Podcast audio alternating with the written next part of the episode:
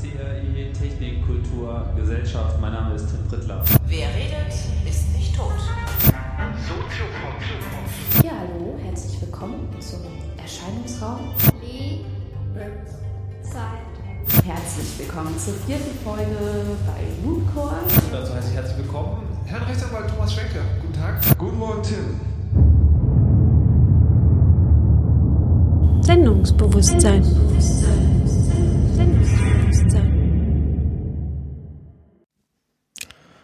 Guten Tag, liebe Hörer aus den Zwischenwelten.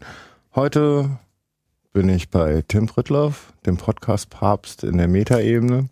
Hallo Tim, Hallo Mirko, wie geht's dir? alles im grünen Bereich. Das ist schon mal schön. Ja, ähm, danke, dass du dir für mich Zeit genommen hast. Das ist ja, also erst die sechste Sendung und dann schon bei Tim Prittloff sitzen, hätte ich mir niemals erwartet. Bist ja eigentlich ein großes Vorbild für viele.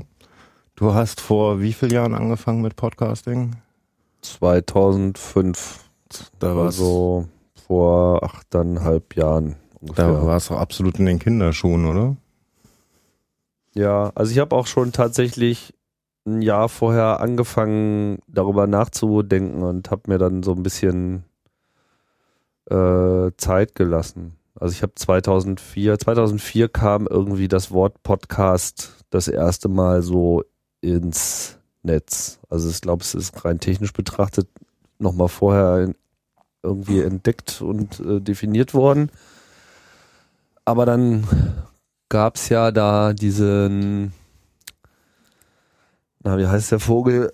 Adam Curry, dieser ehemalige MTV-Moderator und Radiomoderator, der halt im Prinzip diese Idee ähm, enorm brandbeschleunigt hat, weil er halt nicht nur jetzt auf Dave Weiner, diesen Erfinder von diesem RSS-Format, eingequatscht hat, sondern er hat ja dann auch wirklich eine ähm, so eine Programmierer-Community zusammengerufen und sie aufgefordert, einen Podcast-Client zu schreiben, weil es halt keinen gab. Also die Idee war zwar da, aber es, wir waren ja noch weit von einer Infrastruktur entfernt. Also äh, iTunes und so weiter kannte das halt noch gar nicht.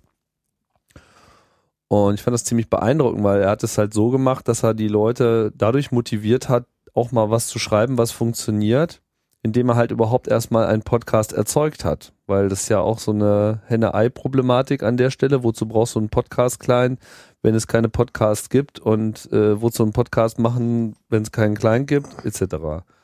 Und dann hat er ja diese Sendung gestartet, Daily Source Code Gehört habe ich davon schon über, mal. über viele Jahre fortgeführt hat. Und das hieß halt deshalb so, weil es eben für den, ja, für das Erst äh, Erstellen des täglichen Source Codes äh, gedacht war. also wirklich mit den Programmierern zusammen und andere können halt zuhören. Er hat halt täglich eine Sendung gemacht, damit es einfach immer wieder Content gab, so. den man dann eben, sozusagen wo die Demo-Content. Software dann eben auch zum, zum Einsatz kommt. So, ne? Also Interessant. Genau, und das, das fand ich irgendwie eine sehr coole Sache. Letztlich, ähm, der eigentliche technische Möglichmacher ist aber dann schon dieser Dave Weiner, was irgendwie so ein relativ schräger äh, Vogel ist, aber der ein paar echt irre Sachen erfunden hat, was so, weiß ich nicht, der ist nicht so sehr so übermäßig bekannt im Netz. Also sagen wir mal, den Leuten, die, sagen wir mal, diese Standards auch wirklich äh, begleiten, sehr wohl. Aber Dave Weiner hat nicht nur RSS erfunden und im Prinzip das Bloggen als solches. Mhm. Ähm, also er hat ja eine Firma gestartet, die hieß Userland und äh, ein Produkt davon war Frontier und das war halt so eine Content-Erstellungsmaschine. Und die wiederum auf dem Prinzip äh, basierte, was er vorher schon erfunden hat, was ich überhaupt eine für eine der tollsten Erfindungen überhaupt im Netz halte, nämlich einen Outliner. Ja, da, da hört man viel von dir drüber über das Thema. Ja, weil ich einfach Outliner finde ich einfach sagenhaft und ich habe da auch noch nicht, äh, sehe auch gar keinen Grund von dieser Meinung abzurücken. Outliner sind einfach eine fantastische Idee, so wie ein normaler Texteditor auch eine fantastische Idee ist. Nur dass halt normale Texteditoren von jedem Programmierer verwendet werden und jedem Administrator. Outliner wiederum eher Leute ansprechen, die regelmäßig irgendwie strukturiert Informationen sammeln wollen. Mhm. Und zwar jetzt nicht so strukturiert, wie man eben Programmcode strukturiert, sondern eben einfach so mit äh, Hierarchien. Also Outline ist ja nichts anderes als eine hierarchisierte Textsammlung, wo du eben Unterpunkte äh, hast und die ein- und ausklappen äh, kannst oder dich auch mal nur so auf einen äh, Notizast selbst äh, konzentrieren kannst, das sogenannte Hoisting. Und diese Grundprinzipien hat er seinerzeit in so einer Software umgesetzt, die hieß More. Und More war im Prinzip die erste nennenswerte Präsentationssoftware. Also bevor es irgendwie PowerPoint gab etc., war More auf dem Mac einfach das Tool. So eine dieser Programme, die man irgendwie unheimlich vermisst, nachdem Okay. sie dann irgendwann nicht mehr da sind, so wie FrameMaker und noch so ein paar andere. Ist, äh, man denkt ja immer so, es gibt am laufenden Meter Fortschritt, aber es sind jetzt schon irgendwie so drei oder vier Programme mal so in meinem Leben total wichtig gewesen, die dann eben durch Kapitalismus äh, vernichtet wurden. So wie Macromedia Freehand zum Beispiel, was dann irgendwann mal von Adobe gekauft wurde, nur um dann eben fallen gelassen zu werden wie eine heiße Kartoffel. FrameMaker hat auch Adobe auf dem Gewissen. Es macht mich alles total fertig. Aber Dave Weiner hat halt dieses Prinzip des Outliners geboren und darauf eben die Präsentationssoftware und später auch seine Blogging-Software basieren lassen. Und RSS ist quasi eine Erfindung für diese Idee des Syndications. So, ich möchte gerne maschinenlesbar meine Inhalte an andere äh, Stellen weiter kommunizieren. Und dafür hat er halt RSS gemacht, was ja nichts anderes heißt als Really Simple Syndication. Und das war dann wiederum die Basis der Verbreitung von Blogs. Also das hat der Popularität von Blogs enorm geholfen. Und dann kam eben diese kleine, aber feine Idee hinterher. Hm, wie wäre es denn, wenn wir jetzt nur noch ein einziges Element noch hinzufügen, nämlich das sogenannte Enclosure-Element in den RSS-Standard? Dann könnte man halt Podcasts damit machen. Da kann man ja alles mitmachen im Endeffekt mit dem Enclosure. Du kannst Bilder mitschicken, du kannst Videos mitschicken, du kannst Audio mitschicken. Genau. Oder einfach irgendeine Datei im Endeffekt. Genau, ja, Podcasting sagt ja auch eigentlich gar nichts darüber aus, ob es nun Audio oder Video oder PDF ist. Das heißt ja eigentlich nur, äh, äh, implementiere einen Broadcast-Mechanismus zum Verteilen großer Dateien, die dann später offline kommuniziert werden. Okay. Ja, Podcast nämlich aber ein bisschen anders war. Also ich meine, es gibt ja Leute, die sagen zu Video dann Vodcast, was ich ganz gra- grausam ja, finde. oder Vidcast und so, da Ja. gibt's alle möglichen Sachen, aber ich denke am Ende äh, Podcasting, ich bezeichne als Podcasting bezeichne ich halt alles, was irgendwie RSS verwendet mit dem Enclosure Tag, um Mhm. Sachen bereitzustellen. Das ist Podcasting. Du kannst halt alles Mögliche podcasten. Aber der Audio-Podcast hat sich einfach als Kulturform entwickelt daraus und trägt eben ganz eigenständige Züge, was sich weder bei Video noch bei anderen äh, Formaten so ergeben hat. Und das hat auch viele gute Gründe und so ist es halt jetzt. Mhm. Deswegen assoziiert man mit Podcasting eigentlich Radio.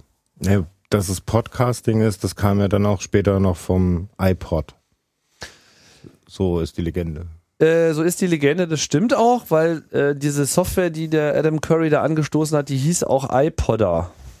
Ah, okay. Also das war sozusagen das erste Stück Software, was tatsächlich einen Feed genommen, gelesen, das Enclosure-Element extrahiert, die Datei heruntergeladen hat, etc. und die danach, ähm, wenn ein iPod angeschlossen war und damals konnte man da ja noch relativ problemlos drauf zugreifen, eben dafür gesorgt hat, dass diese Datei dann auch auf dem iPod landet.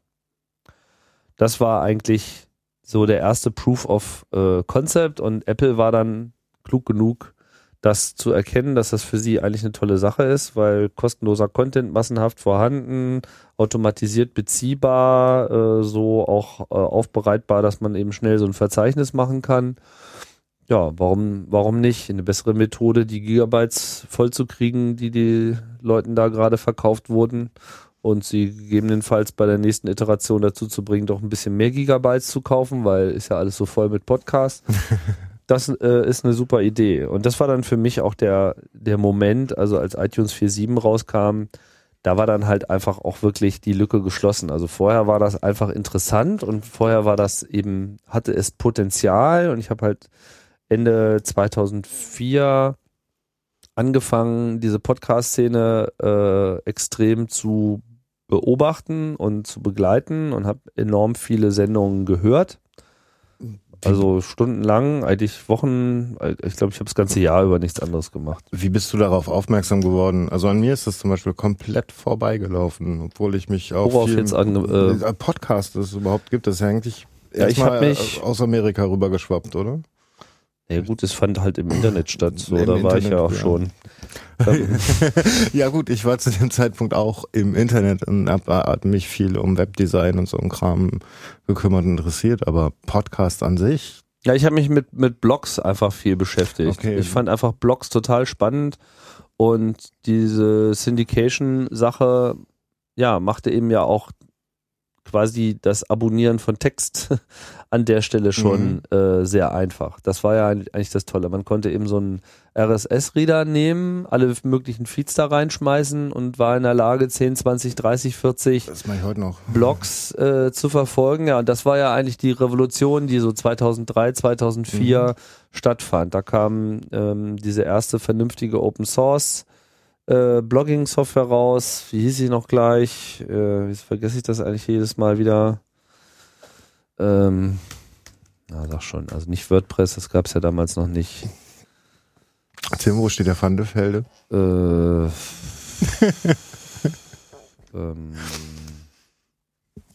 ja, wenn es dich nicht interessiert, dann. Doch, doch, natürlich, keine Frage. Das Ich habe da gerade, hab da schoss mir nur gerade, durch den Kopf. Ich kann dir mal ein bisschen Holgi ja, machen. Movable Type, ne? Also Mo- stimmt, das Movable war- Type war quasi so das erste wirklich populäre. Es gab dann noch äh, Text Pattern und Serendipity. Das waren so etwas weniger erfolgreiche Sachen, aber Movable Type hat so den, ähm, wie soll ich sagen, hat einfach genug geboten, um es wirklich einfach zu machen. Wurde dann eine Weile wirklich sehr ähm, ja, sehr, sehr energetisch äh, gepflegt und weiterentwickelt äh, und es gab dann halt auch vor allem so einige herausstechende Blogger, die ja dann auch später durchaus Karriere gemacht haben im journalistischen Bereich, so als so die ersten wirklichen Digitalschreiber. Und das war an sich eine sehr illustre äh, Gruppe und vor allem da konnte man halt einfach die ganze Debatte führen. Also ich meine, es ist bis dahin kann man sich halt wirklich fragen, wo, wo fand eigentlich die Debatte statt? Und früher war das ja im Internet so, dass eigentlich die Debatte in, im Usenet stattfand. Mhm. So, die Usenet-Gruppen. Dann gab's halt so für mich so ein bisschen so diese schwarze Ära, so äh, 95, 96, wurde halt das Usenet irgendwie komplett fallen gelassen wie eine heiße Kartoffel. Alle haben so ihre Usenet-Feeds nur noch gegen Geld angeboten, weil sie irgendwie, ja, weiß ich nicht, mit dem Traffic nicht klarkamen. Das Ja, ist irgendwie so ein waren bisschen meistens böse. Traffic-Probleme. Ja, weil da halt auch viel Software drüber getauscht wurde und Porn und so. Wird heute ja noch. Also Ja, wird auch heute noch und aber dadurch haben halt so ein bisschen Usenet-Foren so ihre Vormachtstellung als der Diskussionsort verloren. Ich meine, so Total. in so totalen super Nischen, super technischen Nischen, also ich meine, so über C++-Programmierung unterhält man sich immer noch da, mhm. weil das ist halt schon seit Jahr und Tag und immer der Ort gewesen, wo die Leute diskutiert haben und die haben nie damit aufgehört. Mhm. Aber dann kam halt so diese Webforen und so und damit kam ich halt überhaupt nicht klar, bis heute. Das ist mir auch äh, aufgefallen. Es gab so einen Bruch, so ich glaube 96, 97 war das, wo du wirklich merkst, es passiert gar nichts mehr. So von jetzt auf gleich war. Ja, dann kam halt irgendwie das Web und das Web war, war auf einmal toll und man redete nur noch über Homepages Ja, genau, und Multimedia und jetzt irgendwie Flash und Director und der ganze äh, Quatsch. Was ich auch verstehen kann, weil natürlich damals viele Leute das Netz überhaupt erstmal das erste Mal so für sich entdeckt haben Mhm. und das Ganze so unter diesem shiny, shiny Cyberspace Aspekt äh, gesehen haben und einfach ein ganz anderes Bedürfnis da erstmal gedeckt werden musste. Und dann kamen ja dann auch schnell eigentlich so Chatsysteme auf. Neben E-Mail war halt dann vor allem der Chat so eine Kommunikationsform und es gab eigentlich keinen Ort, wo so das Netz als solches, wo so die Netizens ihre Debatte führen. Heute ist das Twitter. Mhm. Findest du? Das ist auch nur ein Ausschnitt. Naja, die Blogs spielen auch noch eine Rolle, aber vorher gab's halt Microblogging in dem Mhm. Sinne gar nicht. So. Äh, sondern es gab halt Blogs und in den Blogs trieben sich einfach die interessanten Leute rum. Das war einfach eine intellektuelle Auseinandersetzung mit dem Netz äh, als Kulturgut und dem Netz als, als, als technisches Entwicklungsobjekt und äh, jemanden wie mich, der einfach, ja, den, der sich schon immer für das Weiterschreiten äh, das Voranschreiten der, der, der, der Netztechnologie interessiert hat, war das natürlich dann einfach ein No-Brainer, genau an der Stelle dann auch einzugreifen. Dann habe ich halt einfach diese ganze Blogwelt äh, verfolgt und irgendjemand hat halt Podcast gesagt. Und ich, bei mir schlug halt der Blitz ein. Also es war einfach, als ich das gesehen habe, mit diesem Enclosure-Tag, diese einfache, ganz einfache Idee, da, da hatte ich einfach Schnappatmung. da hat's dich gepackt, sofort. Ja, weil, weil mir einfach sofort klar war, dass das, also ich wusste ja, wie gut RSS schon funktioniert. Ich hatte ja die Erfahrung mit Blogs. Das war einfach, du konntest über Jahre Blogs verfolgen. Und selbst wenn die mal ihre URL verändert haben, ein einfacher Redirect, der richtig gesetzt war, hat dafür gesorgt, dass äh, kein Bruch mit den Empfängern stattfand. Mhm. Und das ist schon, sagen wir mal, eine Leistung, äh, eine, eine, eine technische Infrastruktur zu definieren, die eben für sehr viele Leute über viele, viele Jahre stabil und zuverlässig läuft. Mhm. So. Und, und, und diese äh, Stabilität in der Leser-Schreiber-Beziehung, das dann eben auch noch auf ein Radioprogramm übertragen zu können. Normalerweise war es ja immer so, was konnte man dann machen? Naja, es gab so frühe Experimente hier mit Real Audio und wir streamen jetzt und so. Ja, genau, die, ja. Woher weiß man, dass da jetzt gerade gestreamt wird? Wie erreichst du die Leute in dem Moment? Äh, das war irgendwie total komisch. Und man hat sich ja lange Zeit damals auch Gedanken gemacht, wie, wie eigentlich so dieses äh, Konsumenten, Produzenten, Ding irgendwie ist. Da gab es halt auch so diese Phase, wo dann auf einmal alle mit Push kamen und irgendwelche Push-Lösungen, was aber auch nicht so richtig funktionierte, weil einfach die meisten Konsumenten hinter einem nicht verbundenen Modem äh, saßen, ja, also dieses Always On und so, das gab's äh, in der Form ja auch gar nicht. Und das gab's auch vor zehn Jahren nicht, als, als Podcasting aufkam.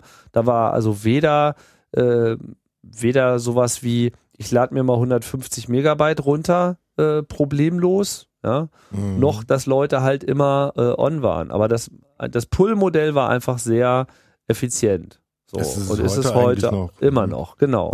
ja. Und äh, das ist halt RSS quasi in Reinform. RSS ist einfach auch super, super einfach und es war halt zu dem Zeitpunkt auch schon ausreichend durchimplementiert und spezifiziert und es gab irgendwie genug Use Cases, so dass es eben wirklich nur noch dieses eine zusätzliche Element war, was einfach aus einem Blogfeed einen Podcast-Feed äh, machte. Und Mhm. dann gab es natürlich immer noch die Probleme mit den Audioformaten. Das verfolgt uns ja äh, bis heute, auch wenn sich das langsam bessert. Aber davon unabhängig, ich habe halt einfach gesehen, dass hier für äh, audiovisuelle Inhalte so eine starke, auf Jahre hin funktionierende äh, Pull-Bindung hergestellt werden kann. Und meiner Meinung nach war das, war es das einfach. Ja, ich meine, ist es ja auch wirklich, weil es, es gibt seit zehn Jahren jetzt ungefähr. Genau. Und es, Es ist da. ich, ich habe das Gefühl, es nimmt auch immer mehr Fahrt auf. Es nimmt mehr Fahrt aus, es geht vor allem nicht weg. Das hoffe ich sehr. Ich habe so ein bisschen die Befürchtung, dass das vielleicht so in der Facebook oder naja, in der nachkommenden Generation nicht so sehr genutzt wird. Vielleicht braucht man aber auch ein gewisses Alter, um das Ja gut, Facebook ist für mich im Prinzip die Fortführung von Webforen. Mhm. Und äh, Blogs und Podcasts sind für mich eben die äh, Fortführung dieser intellektuellen Debatte im Netz. Mhm. So, und die Leute, also es mag Leute geben, die auch auf Google Plus oder auch auf Facebook äh, versuchen, so eine Debatte zu führen oder es vielleicht auch tun. Ähm, meinetwegen, ja, aber gerade was Podcasts in letzter Zeit so für eine ähm, Debattenkultur eingebracht haben, ich finde mittlerweile sind Podcasts eigentlich schon so der Go-to-Place, wenn man wirklich äh, fundierte Einschätzungen hören möchte und wo Trends auch äh, gesetzt werden. Merkt man auch in Deutschland. Mhm. Denke ich auch. Lass uns mal ein bisschen weg von der Technik, mehr zu deiner Person. Also, wer ist Tim Pritloff eigentlich? Wir wissen äh, aus einigen Podcasts, kann ich schon so zusammenfassen, Engländer vielleicht, ja, nein. Ja, Äh, Engländer eigentlich gar nicht. Ich äh, habe einen britischen Pass, aber das ist, spielt eigentlich Das- gar keine Rolle. Also ich fühle mich äh, als Deutscher, ich habe hier immer gelebt. Äh, ich habe nie was anderes gemacht als Deutscher sein. In der schönen Stadt Hannover aufgewachsen Mhm. und damit auch sehr nah am der CeBIT. Mhm. Das hat dich sehr geprägt, oder? Ja, auch. Also, weiß nicht, so meine Computeraffinität ist wirklich sehr früh entstanden. Also ich meine mich erinnern zu können, das Wort selber irgendwie Mitte, Ende der 70er Jahre mal im Fernsehen gehört zu haben, so als Pöks. Ähm, also sicherlich habe ich es auch woanders gehört. Ich glaube, ich habe damals mal einen Briten im Fernsehen gesehen, wo eingeblendet wurde, der ist Programmierer. Und ich dachte mir so, na, Brite bin ich ja auch. ja, vielleicht. so erinnere ich das noch. Keine Ahnung, was ich mir damals so gedacht habe, aber irgendwie war das so, äh, das hat meine Aufmerksamkeit in dem Moment äh, erzeugt. Und irgendwie hat mich das nie so richtig losgelassen, weil ich einfach einen Hang hatte so zum formalen Denken. Mir machte Mathe Spaß. Ich würde nicht sagen, dass ich jetzt ein ausgesprochen guter Mathe-Schüler war, aber es machte mir einfach Spaß, so mit Logik äh, zu arbeiten. Ich denke, das hat auch eigentlich bei vielen Leuten, denen es so geht, einfach auch was damit zu tun, dass man eben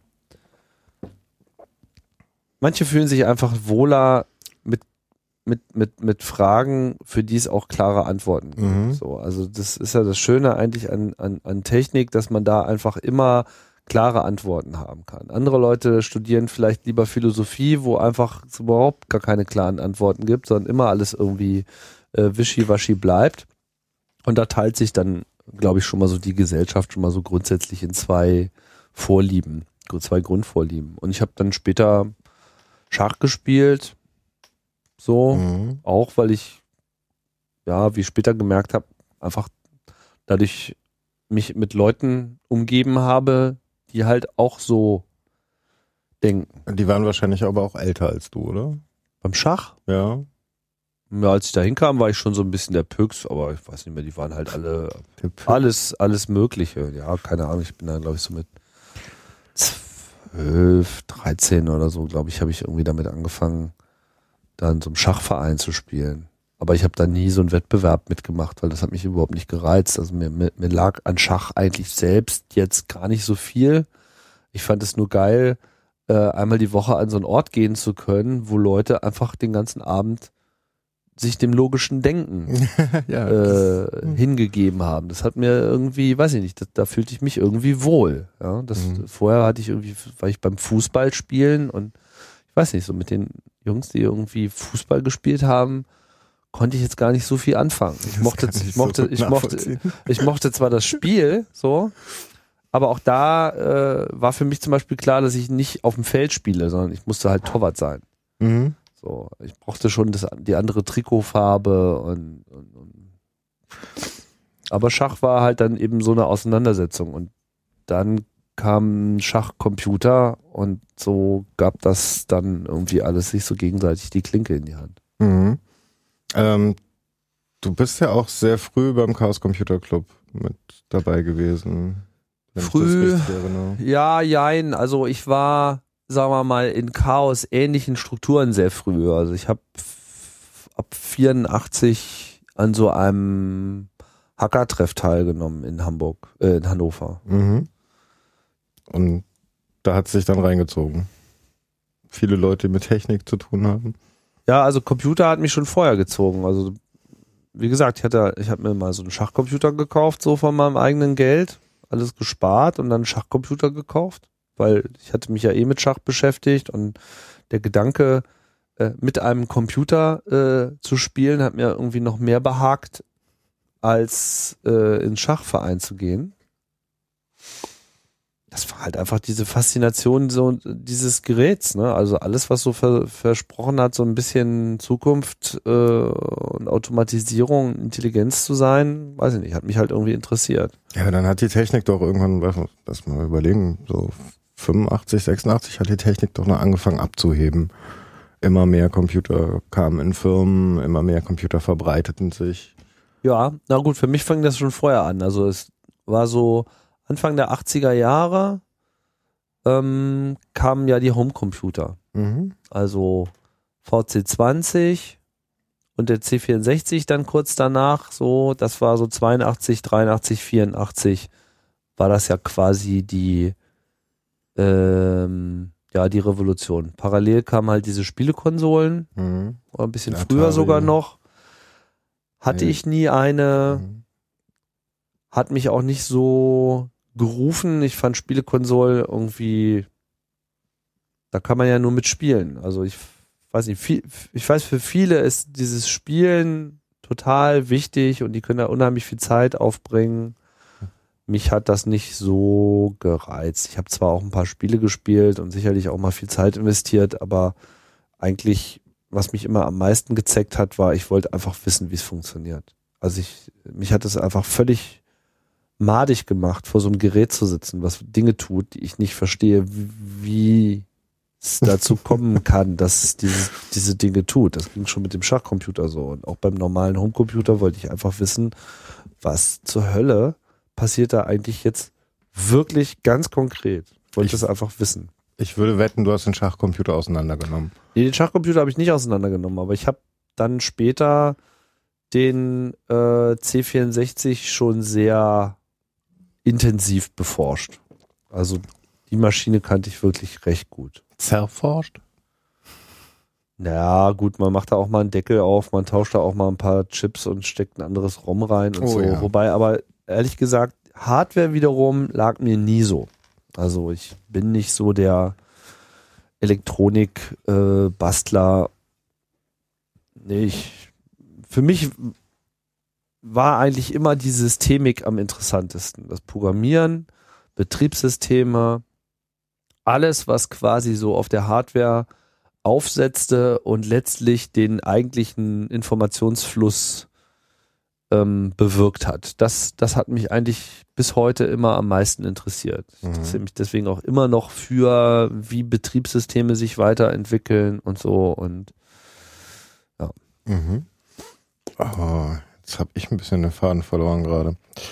Oh, naja, du wolltest mich vom Schachcomputer irgendwie zum, Ja, ja, ja, warte mal. Also, zum ähm, Podcasting. Zum. Podcasting, ja, ich meine, äh, aber auch wer, wer du bist, so ein bisschen dahinter. Ich meine, man hat immer so viele kleine Bits and Pieces in deinen Podcasts bisher gehört, über die Villa zum Beispiel, oder dass du bei Beate Use gearbeitet hast. So, aber so, ein, so einen stringenten Weg von dir, wie ist es dann weitergegangen? Also, ähm, Ja gut, ich meine, wo sind wir jetzt? Wir sind jetzt Anfang der 80er Jahre. Ne? Mhm. Also kam halt so Fußball, Schach, Schachcomputer und dann wollte ich halt zu den Computern gehen irgendwie. Aber es gab ja keine. Also man Ja. sah ja keine. Niemand hatte welche. genau, das, das Zeit Äh, kenne ich auch noch. ich wusste überhaupt nicht, also man weiß zwar, es gibt welche so, ja, man fliegt damit auch zum Mond und, und, und, und all diese Dinge. Man Mhm. wusste, dass es das gibt. Und man sah Leute klug darüber sprechen, aber dass man mal jetzt mal wirklich einen gesehen äh, hat irgendwo, das kam dann eben erst so Ende 82 ging das los. Da gab es dann schon so erste Computerläden wie Wobis zum Beispiel. mhm.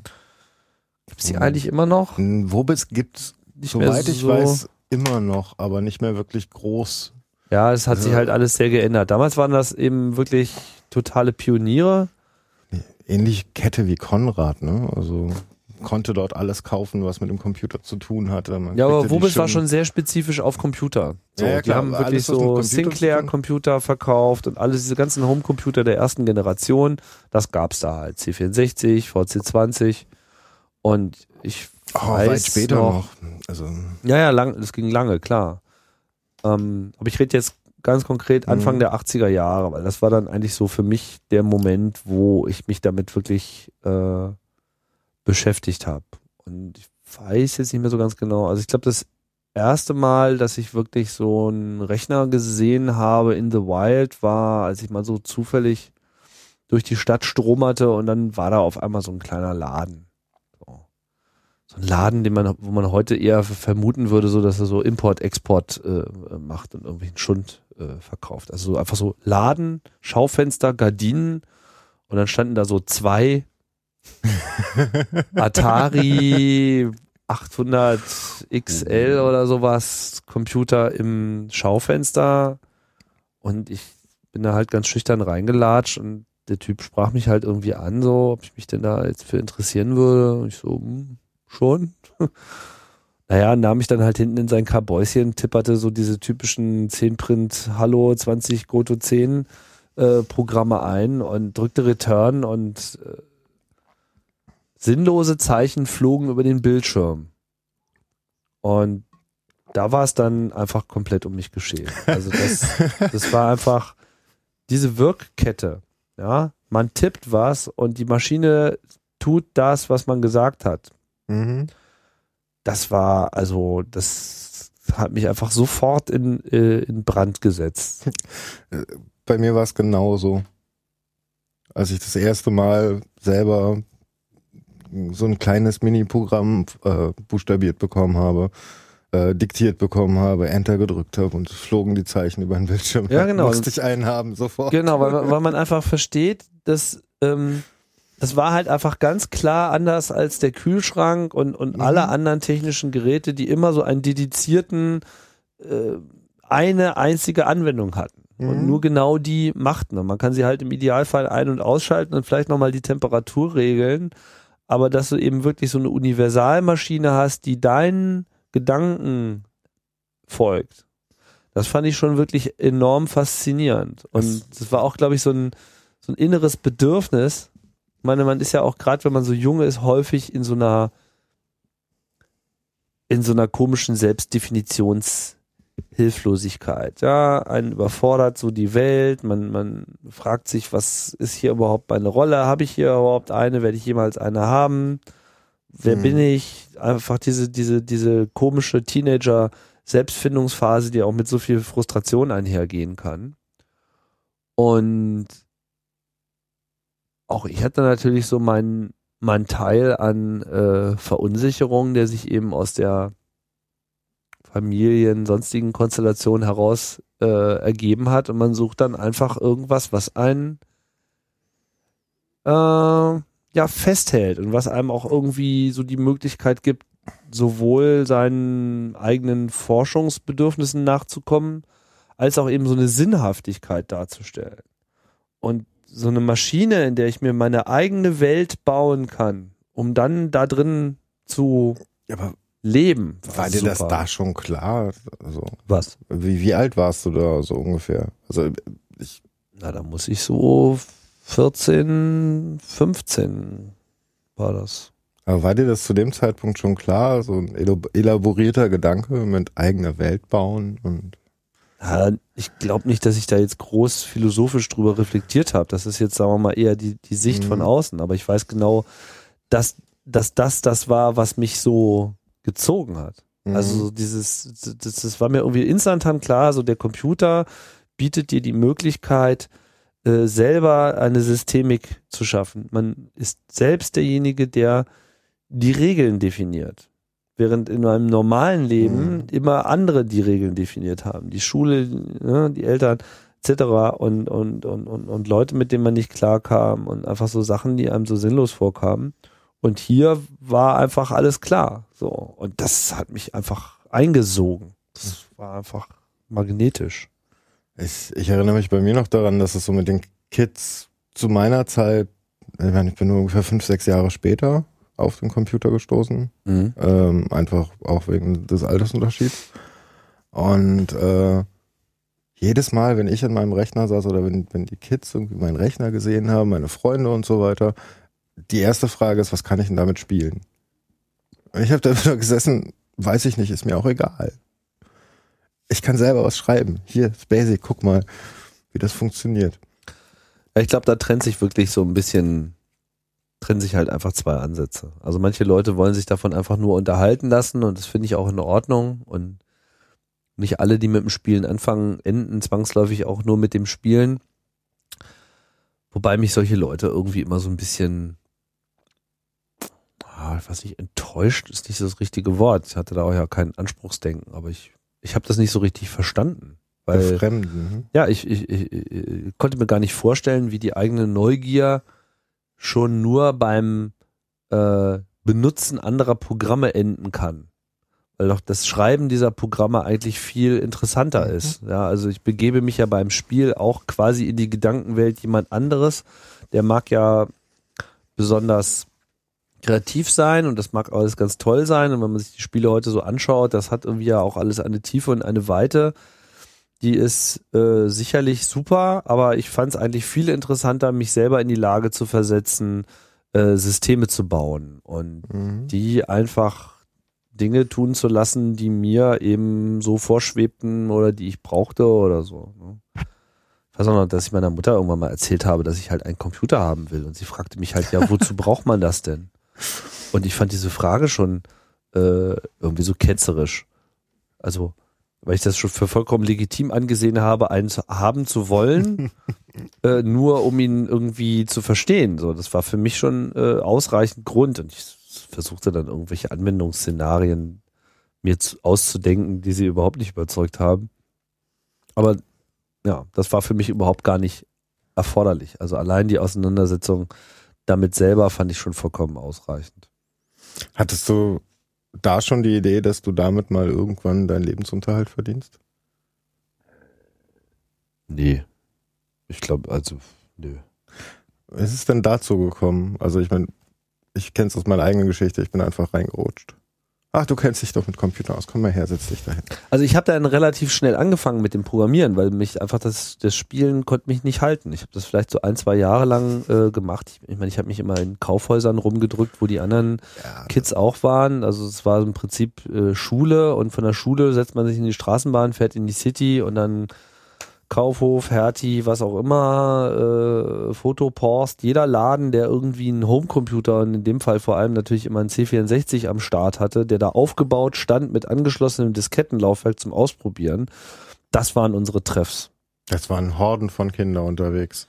Genau, das war immer so, eine, immer so eine Traube und es, äh, jeder Laden hatte so ein bisschen so seine eigene Community und man lief auch mal so ein bisschen hin und her und traf sich mal da und da mal mit anderen und, und, und, und fand da eben auch so ein bisschen seine Peer Group und da gab's halt so diese reinen Tauscher, ja, die wollten Spiele spielen und immer neue haben und tauschten dann halt Spiele. Und dadurch kam halt dieser ganze äh, Schwarzmarkt in Wallung. Und ab und zu waren halt auch mal Sachen dabei, die eben nicht Spiele waren, sondern irgendwelche ja, Anwendungsprogramme, ja, hier mal Textverarbeitung etc. Und das macht man halt mit und klar, man sitzt dann auch und ballert irgendwie die Games und die Läden haben das ja auch so ein bisschen ertragen, die Präsenz, weil sie erstens nicht alle zehn Minuten alle verscheuchen konnten. Das, so viel Zeit hatten die auch nicht. Und andererseits waren wir ja auch teilweise sehr nützlich, weil die natürlich alle überhaupt keine Ahnung hatten. Und wir waren natürlich dann äh, auch irgendwie geballte Kompetenz und wir waren auch in der Lage, dem Kunden, der gerade einen neuen C64 ergattert hat, auch nochmal für einen Fuffi irgendwie nochmal zwei Disketten dazu zu ballern, wo halt so Spiele drauf waren, die es in dem Laden eh nicht zu kaufen gab. Weil diese ganze Software-Distribution und so weiter, die hatten halt diese Rechner, haben die verkauft, aber äh, es gab zwar so dedizierte Software-Spiele-Läden, ganz kleine, aber natürlich wie auch heute äh, ging einfach da viel irgendwie über Schwarz kopieren. Und von daher waren wir eben sehr wertvoll für diese Läden, weil wir eben auch die komplexesten Fragen beantworten können. Kann man denn damit das und das machen und wie geht denn das und so weiter? Dann nimmst du dann halt irgendeinen so einen bleichgesichtigen Zwölfjährigen, der weiß es dann halt. Ja. Von daher war das dann immer so eine Kompromissformel, weil manchmal waren wir natürlich auch in unserer ganzen Präsenz auch irgendwie ein sehr störendes Element in diesen teilweise sehr kleinen. Läden. Ne? Ja, ich, äh, ich wollte einfach das mit dem Programmieren verstehen und habe halt irgendwie immer meine äh, Freunde gefragt, ja sag mal, wie, wie geht denn das? So, was, was bitte wirkt denn hier drin? So, und ich wusste dann auch irgendwie, war mir auch bald klar, dass auch so dieses Basic-Programmieren, das kann es irgendwie jetzt auch nicht sein. Also es kann, konnte mir keiner erzählen, dass wirklich so ein Gerät, was so aus so Hardware besteht, irgendwie dieses doch recht softe Basic so beherrscht. Ne? Das, das ist nicht genug gewesen. Da muss auch noch irgendwas da drunter sein. So, bis dann halt irgendwann einer meinte, ja, muss halt Assembler lernen. So, das ist, das ist das, was der Prozessor spricht. Und das, äh, lief das bei mir halt immer so, dass ich halt auch da gefragt habe, ja, okay, welches Buch muss ich mir kaufen? Und dann ja hier Programmierung des 6502 von Rodney Sachs. Hm. Das kaufst du dir jetzt mal. Das habe ich mir dann sofort gekauft und durchgelesen und nochmal durchgelesen und nochmal durchgelesen. Und als ich dann irgendwie wirklich auf jeder achten Seite einen kleinen Fehler entdeckt habe, wusste ich auch, dass ich äh, die Sache langsam Das verstanden. stehe. So, ne? Und dann war es klar. Ich habe dann halt irgendwann auch einen C64 selber gehabt und habe so mit meiner Peer Group, die ähnlich drauf war, haben wir dann halt gemeinsam Sachen programmiert für den C64. Das war so das, womit ich mich so ab 84, 85, 86 im Wesentlichen mit äh, rumgeschlagen habe. Hm. Also gab es die Programme dann auch im Umlauf? Ach, wir haben, also meine Programmieren heißt ja nicht unbedingt, dass man jetzt irgendwie gleich Produkte erzeugt, sondern man hat halt einfach versucht, irgendwas hinzubekommen. Und äh, wir hatten da so verschiedene Sportarten. Zum Beispiel haben wir so, äh, also wir, wir mochten ja, also ist ja nicht so, dass wir die Spiele nicht mochten. Besonders mochten wir dann immer die Musik Hm. der Spiele. Nur musstest du halt, um diese Musik zu hören, damals, also entweder du hast es halt irgendwie aufgenommen mit einem Mikrofon, was aber irgendwie lame war, äh, oder du musstest halt das Spiel spielen. Und wir wollten aber irgendwie mal die, die Musik auch einfach so abspielen. Und dann haben wir uns so eine Sportart ausgedacht. Mucke rausziehen hieß das bei uns einfach, dass wir einfach die Programme genommen haben, disassembliert haben und also den Programmcode erlernt haben und versucht haben, die Stellen zu finden, die die Musik machen. Und haben dann diesen Teil des Programms extrahiert, den Rest einfach weggeschmissen und das in so ein Standalone-Programm verwandelt, damit man das einfach starten konnte und es tat nichts anderes, als die Musik abzuspielen, ohne das Spiel halt so. Das war für eine ganze Weile lang so einer der äh, Sportarten, wo man halt einfach Programmieren mitgelernt hat, wo man auch disassemblieren und einfach das, das, das, das, das bringt dir so viel bei. Ähm, ja, da, da, da, also anderen Code lesen ist nämlich noch schwieriger als äh, eigenen Mhm. Code schreiben. Und man muss dann natürlich auch zusätzlich noch eigenen Code schreiben. Ja, dann, was haben wir dann noch gemacht? Dann habe ich mal so, was weiß ich, ich habe so Utility-Programme geschrieben, so einen Diskettenmonitor. Also das war so Discmon. Discmon, genau. Okay. Discmon 1541. Also Der- so für Der ist diese, ein Begriff. Ne, wirklich. Ja. Das war auf der Input 64, war das mal das Programm des Monats. Ja, genau. Wirklich, das kanntest du, das ist von mir. Schön. Ich der Programmierer des Monats. Und wir haben auch so für das, für den C64 damals äh, in dieser Dreiergruppe äh, als dieses Input 64, das, dieses Kassettenmagazin vom Heise Verlag, das war ja sozusagen der Vorläufer von der iX. Mhm. Ähm, also die, die Redaktion, die Input 64 gemacht hat, ist dann später die iX Also für alle, äh, geworden. wissen, ne? was, genau. Die EX ist eine Zeitschrift. Genau, die sich so auf Unix äh, konzentriert.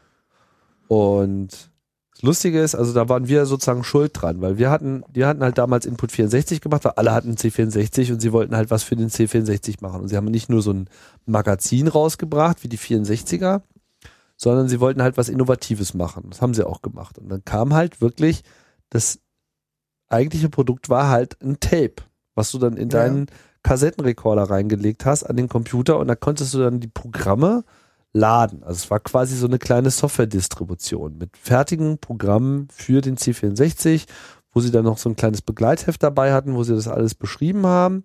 Und irgendwann nach ein paar Jahren, zwei Jahren oder so, haben sie dann beschlossen, jetzt gehen wir auf Diskette.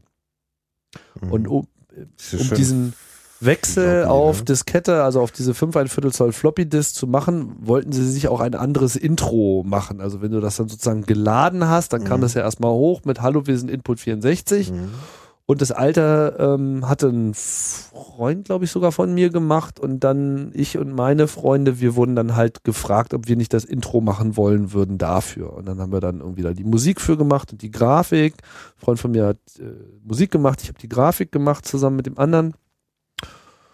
Ja. Und das Lustige ist, dass wir damals auch äh, zufällig, als wir das gemacht haben, so einen der ähm, äh, technischen, wichtigsten technischen Durchbrüche auf dem C64 entdeckt haben. Ich sage jetzt bewusst entdeckt, nicht erfunden.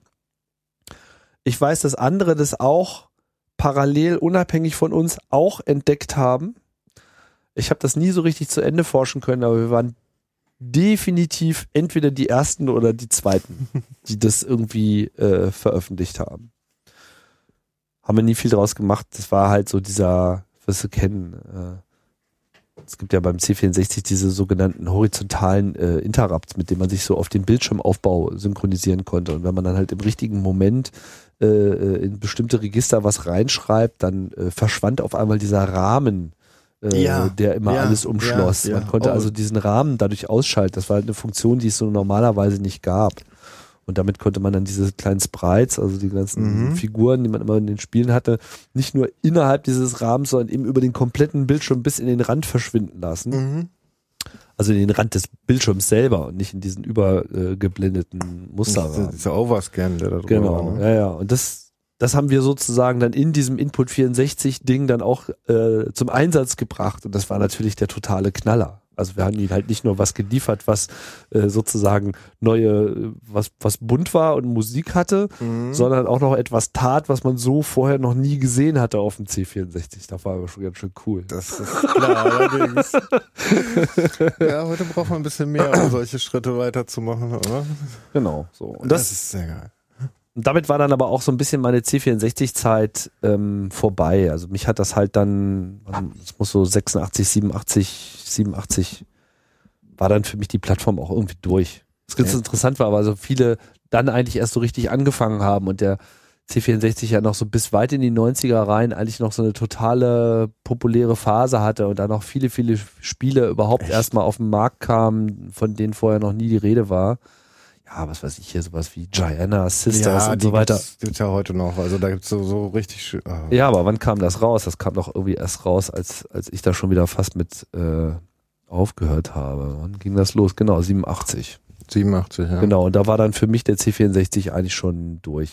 Da kam so die erste x86-Architektur. Genau, dann ging das nämlich mit diesen Clones los. Und ich hatte dann, also ich wollte einfach was anderes machen. Ich hatte einfach C64 jetzt drei, vier Jahre gemacht und irgendwie move on. So. Mhm. Und dann hatte ich einen Commodore PC-10. Das war so ein IBM PC-Klon, Mhm. einer der allerersten, die es so gab. Und da hatte ich dann so DOS drauf. Also das gute Das- alte MS-DOS 2.0. So. Wenn man das heute vergleicht, das waren schon Schmerzen damals, oder? Och, das ist auch heute noch Schmerzen.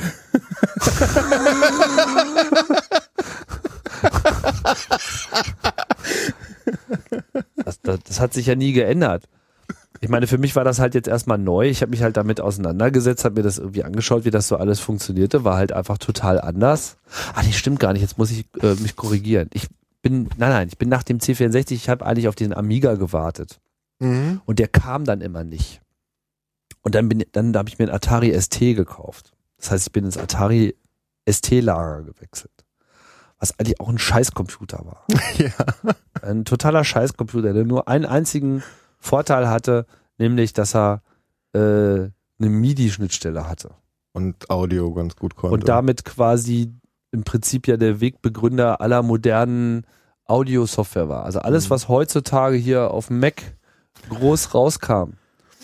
Logic von Apple Mhm. war früher mal Notator auf Atari ST. Notator? Logic hieß das ja. Das ist äh, ernsthaft so Ja. alt? Krass. Steinberg, Cubase, kommt Aha. auch vom Atari ST. Ach du liebe Also Henke. Cubase und, und Logic waren die ältesten sogenannten, wie nannte man das? Äh, Sequencer-Software, Mhm. wo man quasi nur Noten machen konnte, um die dann halt über den MIDI-Port rauszuwerfen. Und da war natürlich der Atari ST super, weil der hatte halt gleich MIDI. Das heißt, du hast da die Software drauf, du hast so ein bisschen GUI, da konntest du dann deine Noten äh, setzen und das eben über die MIDI-Schnittstelle an deine äh, Synthesizer und Klaviaturen da irgendwie übertragen. Und deswegen war das halt toll. Ein Freund von mir hat so ein bisschen was mit Musik gemacht, aber ich Musik. Und da war ja noch nichts mit Recording oder so. Das war nur Noten. Ne? Also du konntest ja da nicht Samples machen oder so. Da musstest du dir noch ein 19 Zoll Sample-Gerät dazu kaufen für Mhm. irrsinnig Geld und so. Also das, naja, das kam noch so ein bisschen, ich habe mich mit dem Atari halt ein bisschen beschäftigt, aber er hat mich halt nicht so richtig überzeugt. Ich fand die Kiste dann doch irgendwie langweilig und habe das dann auch schnell wieder sein lassen. Und das muss dann so in dem Zeitraum gewesen sein, 87, ich glaube 86 habe ich den ST gehabt und dann, ja, Details. Und dann bin, bin ich halt auf diesen PC gegangen, habe irgendwie DOS kennengelernt, diese Microsoft-Welt. Fand's furchtbar uninteressant. Ist heute noch. Also es, das hat mich einfach überhaupt nicht gerissen. Das war irgendwie, ich kannte das auch so ein, also es war insofern ein ganz gutes Basiswissen, weil ich habe dann, ich meine, das ist auch noch so eine Zeit, da gab es auch noch andere Betriebssysteme, von denen heute keiner mehr was weiß. Bio, nee, wann war wir? GeoOS? Geos kam da auf den Geos. C64, das kam aber auch erst in den 90ern. Aber der Punkt war, ich war ja dann, 87 war ich ja dann auch schon, äh, nee, Quatsch, 85 war, jetzt muss ich mal, ich muss immer überlegen, wie alt ich eigentlich bin. 85 war ich ja 85, 86, 87, genau. Also 86, 87, da war ich so 19. Ja, 19, 20. Da habe ich Abi gemacht. Und da ich schon seit 84 ja in dieser Hacker-Runde war ähm, und auch schon dann C-Programmierung gemacht habe, das halt dann unter DOS auch, ähm, und dann auch relativ früh an Unix herangeführt wurde, ähm, habe ich dann eben auch mit 18 schon meinen ersten Job gehabt. Und ich habe in so einer Bude, die Kassen hergestellt hat, einfach so Kassensoftware programmiert. Noch so unter CPM und sowas. Mm. Ganz furchtbare, ganz Ja, furchtbare Technik. War damals State of the Art, ne? Also, CPM. Ja. Oder war, Ach, naja Gott, also das ist ja wirklich so 70er Jahre Technologie irgendwie so. das habe also ich in das- den 90ern noch kennengelernt. Ja, gut, sowas hält sich ja auch mal lange. Es gibt ja auch noch Windows. Aber es geht ja nicht so schnell weg, wie es veraltet ist. Ne? ich glaube, das geht so schnell. Hm. Das werden wir auch noch in 50 Jahren sehen. Ja, ich merke gerade, dass ich das, dass das doch schon eine ganz schön dichte Zeit war, ne? Dass Ja, man da wirklich so im, jedem, im halben Jahr immer wieder so eine neue Phase äh, durchschreitet. Ich möchte nicht wissen, wie viel Geld ich in dieser Zeit ausgegeben habe. Einfach dadurch, dass ich ständig der Technik hinterhergerannt Ja. bin.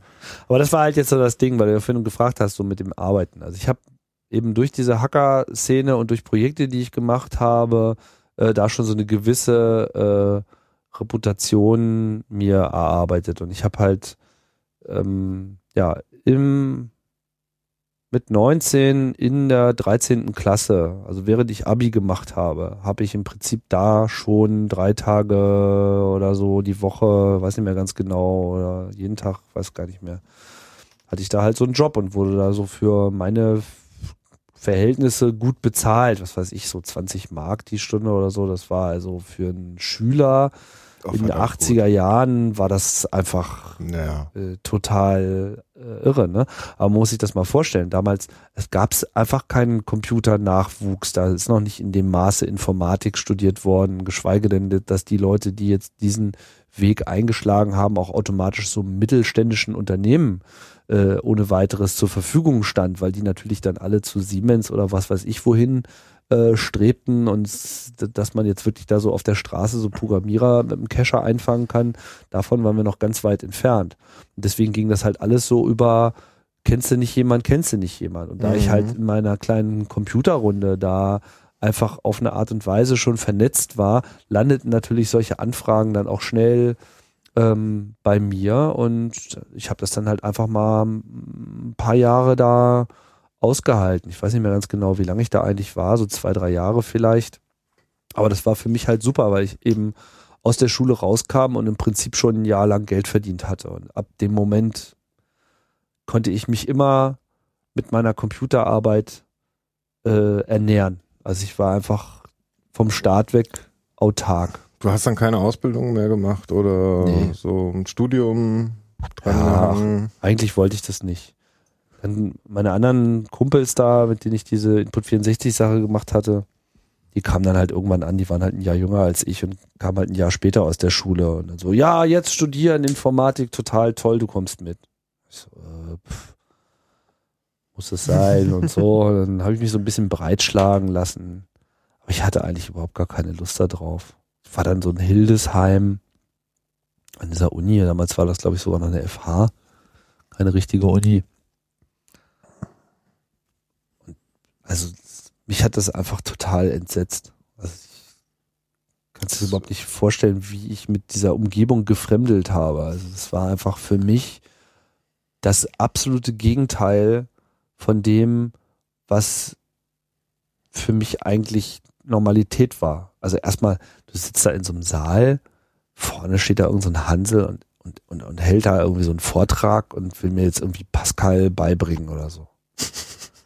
So habe ich nie, so habe ich nie gearbeitet. Wenn ich Pascal lernen will, dann nehme ich mir ein Pascal-Buch, setze mich ins Café, lese das durch und dann kann ich Pascal. So. halt aber nicht, ne? aber nicht so ein äh, einmal die Woche immer eine Stunde irgendwas erzählen lassen und so. Äh, so. Und das Schlimmste war dann dieser Computerraum in dieser Uni. So ein Raum, also erstmal Computerraum, ja, also dass man überhaupt Raum brauchte, dass sie nicht überall waren. Aber da stand dann halt alles voll damals noch. Da gab es halt überhaupt keine moderne Technik. Da standen halt so IBM-Terminals mhm. rum, die dann an so einen so so so ein Mainframe, Midrange, Mini-Computer angeschlossen waren, wo du dann halt so deine ASCII-Seite aus, also ASCII war es ja noch nicht mal, also wo du dann so deine, deine Terminal-Seite ausfüllst und dann mit Send Screen an den Computer schickst. So. Und die einzige Kommunikationsform, die es da gab, war äh, Bitnet oder dieses EARN, dieses European mhm. äh, Academic Research Network, was IBM halt so betrieben hat. Das waren halt so diese frühen firmeneigenen Computernetzwerke, weil es gab ja kaum etwas anderes. Nur zu dem Zeitpunkt war ich halt schon, äh, 88 war ich halt schon viel weiter. Also ich hatte mittlerweile einen Xenix-Computer auf meinem 286er. Ich habe halt meinen eigenen Unix-Computer zu Hause gefahren. Ich hatte ein Modem. Ich habe äh, bei einer Firma vom Freund äh, regelmäßig äh, nachts gepollt. Also quasi die Verbindung zum Usenet geschlagen. Damals mhm. gab es ja noch kein richtiges Internet, sondern man musste sich immer so Datenhaufen en bloc von einem anderen Rechner holen, auspacken und dann den entsprechenden Subsystemen zuführen. Also News, mhm. Mail und so weiter, musste alles ausgepackt werden. Und das habe ich halt äh, 88 bereits getan. Also wenn du mal so bei Google äh, im, im Usenet-Archiv schaust, dann wirst du halt den ältesten Post von mir von 88 finden. So. Aha. Und ähm, weil ich mich halt auch vorher schon mit dieser Mailbox-Szene, das habe ich jetzt alles ein bisschen unterschlagen. Also ich hatte dann auch relativ früh so einen Einstieg in diese Mailbox-Szene. 84 habe ich schon das erste Modem in der Hand gehabt und äh, in den Folgejahren ging das ja langsam los mit diesen lokalen Computer-Mailboxen, wo man mhm. dann halt mit dem Modem anrufen konnte, chatten konnte mit anderen Leuten. Und mit dem Usenet begann dann ja im Prinzip diese Internet-Revolution. Äh, langsam. So. Und dann war ich halt 88 auf dieser Uni und die hatten kein Usenet, die, die hatten irgendwie, dir, ne? die hatten keinen Unix, die hatten nichts. Das war für mich einfach Diaspora. Das war, das war einfach. ja, ich kam mir davor, ja, ich kam davor, als, als hätte mich jemand in den Schrank reingesetzt. So. Du bleibst jetzt mal hier. Ich will nicht in den Schrank, ich will auf die Blümchenwiese. Ich will wieder nach Hause. Und dann bin ich nach drei Monaten wieder abgehauen. Also hast nie wirklich eine Ausbildung gemacht, also hast also keinen typisch deutschen Werdegang äh, in der Form. Hat mich einfach alles nicht interessiert. Und hast dich dann von Job zu Job zu Job gehangelt oder hat sich das einfach fluide ergeben? Ich war einfach dann irgendwie immer selbstständig. Ich habe halt irgendwie da diese, diese, diese Kassensache gemacht. Ich habe dann immer mal wieder ähm, Einzelaufträge aufgenommen. Ich habe dann mal für den heißen Draht das ist so, das gibt es glaube ich auch heute noch, das diese, diese Kleinanzeigenzeitung, ja, weißt ja, du noch, die ja, kam doch so in den 80ern genau. raus. Mhm. Und die waren technisch ja recht innovativ, weil die ja das Problem hatten, eben immer in sehr kurzer Folge, zweimal die Woche, so ein mehrseitiges mit abertausenden Kleinanzeigen gefülltes äh, Printprodukt zu erzeugen. Das konntest du nicht von Hand setzen. Das heißt, es waren so diejenigen, die am stärksten auf den aufkommenden äh, Computersatz und das Desktop-Publishing äh, abgezielt haben. Und ich habe dann irgendwann mal so eine Software geschrieben für die, die überhaupt erst so eine zentrale Anzeigenerfassung ermöglicht. Das haben die vorher noch mit so absurden Mini-Computern gemacht. Wie hieß das noch? Eine Firma, die man heute gar nicht mehr kennt. Ein deutscher Computerhersteller. CTM hießen das, glaube ich. Ach du liebes bisschen, nee, davon habe ich noch nie was gehört. In den 80ern gab es ja noch deutsche Computerhersteller, ja. genau. Nicht nur Siemens, sondern so Schneider, diverse. Ja. ja, Schneider, gut, Schneider hat ja Amstrad äh, im Wesentlichen verkauft. Ähm, nee, aber so im Mittelstand, also die, so, Mhm. so, die sozusagen wirklich eigene Computersysteme entworfen und gebaut haben. Okay. Also so wie das IBM auch getan hat. CTM war einer davon.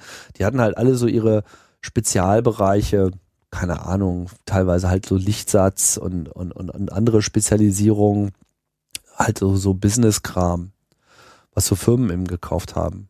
Mir fallen jetzt die anderen Sachen nicht ein. Bull, Honeywell und so weiter. Also viele amerikanische Firmen, ein paar deutsche, wie auch immer. Und irgendwo war dann halt auch in diesem Computersatz eben von diesem heißen Draht, von dieser Kleinanzeigenzeitung auch noch so ein uraltes Ding, mit dem sie das halt überhaupt erstmal hinbekommen haben. Und dann war aber so langsam der Durchmarsch der PCs und DOS war halt irgendwie klar. Und ich habe das halt, dieses ganze System, was die da gemacht haben, ähm, in so einem drei Monats Hack irgendwie komplett auf DOS, auf ein DOS-Netzwerk umgestellt. Hm. So dass es halt einen Server gab und jeder hatte irgendwie seinen eigenen PC als Terminal. So. Und das war aber auch sehr interessant, weil ich damals ähm, ich kriegte halt so meine Vorgaben, was das Ding so können sollte. Ja, hier so mehrzeilig eingeben, la la la. Und ich hatte das irgendwie alles ganz gut im Griff. Ich hatte auch ganz gute Frameworks und war da sehr unbeirrt und auch, man machte sich ja auch noch nicht so viel Gedanken. Man lernte das halt einfach so as we go along.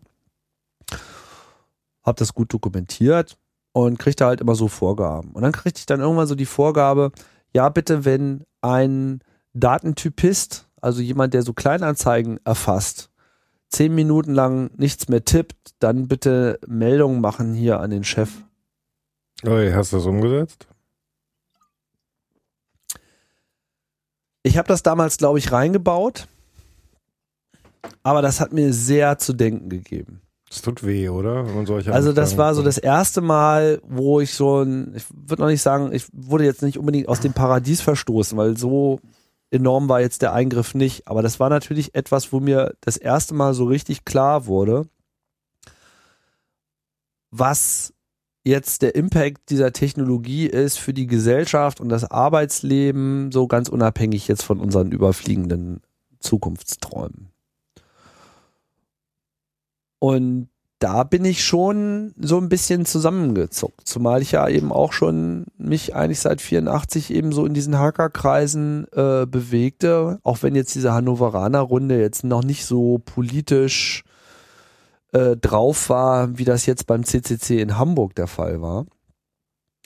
Aber man machte sich über sowas Gedanken und man redete über sowas. So und das das war dann für mich auch ein echtes äh, Thema und für mich war auch ganz klar, dass ich das dass ich sowas, also auf sowas überhaupt gar keinen Bock habe. Ja, Also klar. sowas würde ich nie wieder machen. Habe ich auch nie wieder gemacht. Ja, da wird einem zum ersten Mal bewusst, hier ist nicht nur Blümchenwiese, es macht Spaß, man kann mit den Dingen alles mögliche Genau. Interessante machen. Ich habe da halt so, ein- ich habe dann letztlich da eine äh, ne- ne Funktion äh, gebaut, die dann dazu führt, dass dann jemand da gefeuert wird. Gut, der wird dann vielleicht dafür gefeuert, dass er halt auch nicht arbeitet. Kann man ja auch irgendwie nachvollziehen, aber, aber scheiße fand ich es trotzdem. So, weil es natürlich dann auch wiederum für denjenigen so nicht, also der wusste da nichts von. Mhm. Das, das war, glaube ich, Das eher das, was mich so gestört ist, hat. Genau. Ja, und, und das waren so die Sachen, die ich ähm, so gemacht habe. Ich habe dann halt irgendwie alleine gewohnt. So äh, ich und mein 286er, mein, mein, mein, mein, mein Usenet-Host, so einer von vielleicht zehn Usenet-Hosts in, in, in, in Deutschland, keine Ahnung. Also so viele gab's da irgendwie nicht, die Dann das habe ich jetzt deinen gemacht mit Sicherheit haben. mitbenutzt. Ja, ich meine, damals gab's ja im Wesentlichen schlug das Netz, das Internet schlug in Dortmund auf und in Karlsruhe. Karlsruhe und Dortmund waren eigentlich so die beiden Unis, die äh, eigentlich die Internetentwicklung von Anfang an wirklich mitgenommen haben, wo auch die ersten Unix-Freunde sozusagen waren und die halt äh, dann mit Amsterdam gepiert haben, sich die Daten geholt haben. Also ich glaube, in Dortmund ging es los mit dem Usenet und in Karlsruhe ging es los mit dem Internet, so wenn ich das Mhm. noch so richtig erinnere. Aber das ist auch Also so Karlsruhe ein nennt sich ja auch die Internet. Ja, die nennen sich auch das Silicon Valley des Südens oder so. Also, ich habe da gewohnt. Zehn Jahre lang. ja. ja, und ich hatte, ich hatte halt Glück, weil ich, äh, weil eben, also Teil meiner Hacker-Runde waren halt echt gute Leute, die schon deutlich älter waren als äh, ich und die in ähm, Hannover so eine Firma hatten, die hieß Focus. Und die haben halt so Unix-Programmierung gemacht und die hatten halt da, die waren halt angeschlossen, die haben halt gepult, die kannten sich da aus, die hatten irgendwie Usenet und da hing ich halt so ab, wie man das eben so macht als junger Pöks, wenn man so Leute mit Firmen kennt, die Computer haben, da hängt man dann halt so ab und tippte dann halt da so ein bisschen äh, in diesem Usenet-Archiv rum. Das war auch ganz interessant, das weiß ich noch, wie ich irgendwie das erste Mal so in diesem Usenet-Forum stöberte. Und ich las halt halt so, drückte immer Space, liest so eine Nachricht nach der anderen, versucht irgendwie so irgendwie zu verstehen, was, was da eigentlich jetzt gerade ist, so. Und sah halt, dass die da alle auf Englisch diskutieren. Und ich sah halt auch, dass die irgendwie offensichtlich aus den USA kamen. Und dann fiel mir auf, hm, diese Nachricht hat ja ein Datum. Das ist ja erst drei Tage her. Also, ich- verstehst du, ich blätterte so ein bisschen wie in so einer Bibliothek, wo man so alte, staubige Bücher rausnimmt und sich mal durchliest, was so das früher Archiv, so, Ja. so, so ein Archiv. Aber ich merkte dann so, die Nachricht ist drei Tage alt. Die ist vor drei Tagen irgendwo in Kalifornien geschrieben worden und jetzt liegt sie hier auf diesem Computer. Das ist per Post nicht Das möglich. ist so, ja, das, das war auch, sagen wir mal, damals auch die Zeit, die die Mail brauchte, Ja. irgendwie, um da hinzukommen, drei Mhm. Tage, ne? weil sie halt irgendwie über viele Modems äh, des Nächtens weitergeroutet werden musste. Aber das, das hat, äh, das, das war für mich schon ein echter Mind-Opener. Da habe ich das erste Mal so verstanden, dass die Welt sich eigentlich äh, langsam vernetzt und da habe ich dann halt auch angefangen, daran teilzunehmen. Und das war schon äh, so ein ganz wichtiger Schub so. Und ja, ich hatte halt einfach riesiges Glück, dass ich sehr früh an diese kleine Hacker-Community äh, gekommen bin, die ja dann später auch noch Großwelle äh, machen sollte, weil das ja so ein bisschen das Auge des Sturms war vom diesem ganzen 23. Äh, Mhm. Also Karl Koch war halt Teil dieser Runde und auch noch ein paar äh, andere aus dieser Gruppe die ich kannte und die halt da irgendwie so meine Freunde waren, aber wo, von deren Treiben ich keinen Schimmer hatte. Irgendwie wusste nicht, was da so hinter den Kulissen so abgeht. Ja, also um es rund zu machen, das war alles sehr prägend und ich bin halt relativ früh auf diesen Computerfilm gekommen, hatte da auch so ein bisschen Glück, habe aber auch immer versucht, ähm, das Interessante äh, äh, zu suchen und umso tiefer man da einsteigt, umso interessanter werden auch die Leute, die man Mhm. da äh, findet. Jetzt sind wir von deinen Anfängen und den Anfängen von Podcasts auch aus einer technischen, mehr technischen Sicht, ähm, würde ich gerne mal dazu kommen. Was bedeuten Podcasts inhaltlich für dich? So ab, was glaubst du verändern Podcasts in dieser Welt? Vielleicht. Hm, Ich weiß nicht, ob die Frage gerade richtig gestellt ist. Also äh, Du wolltest ja erstmal wissen, wie ich da überhaupt zu gekommen bin. Ja, genau. Auf der anderen Seite reden wir schon relativ lange. Ja gut, aber das hängt ja auch alles miteinander zusammen.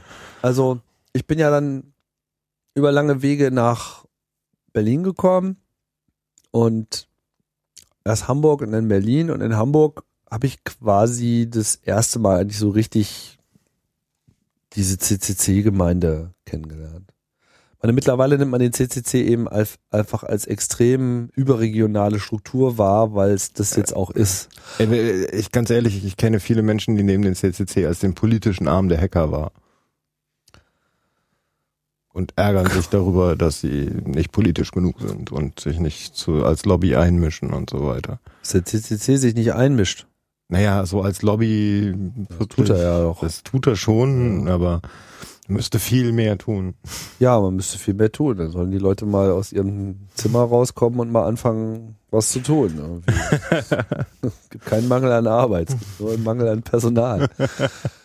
ähm, ja gut, also in Hamburg habe ich halt den CCC besser kennengelernt, weil er damals eben auch der CCC im Wesentlichen auch in Hamburg war. Also das, sagen wir mal, die Leute, die jetzt die ersten 10, 15 Jahre des Clubs äh, geprägt haben, waren halt Hamburger.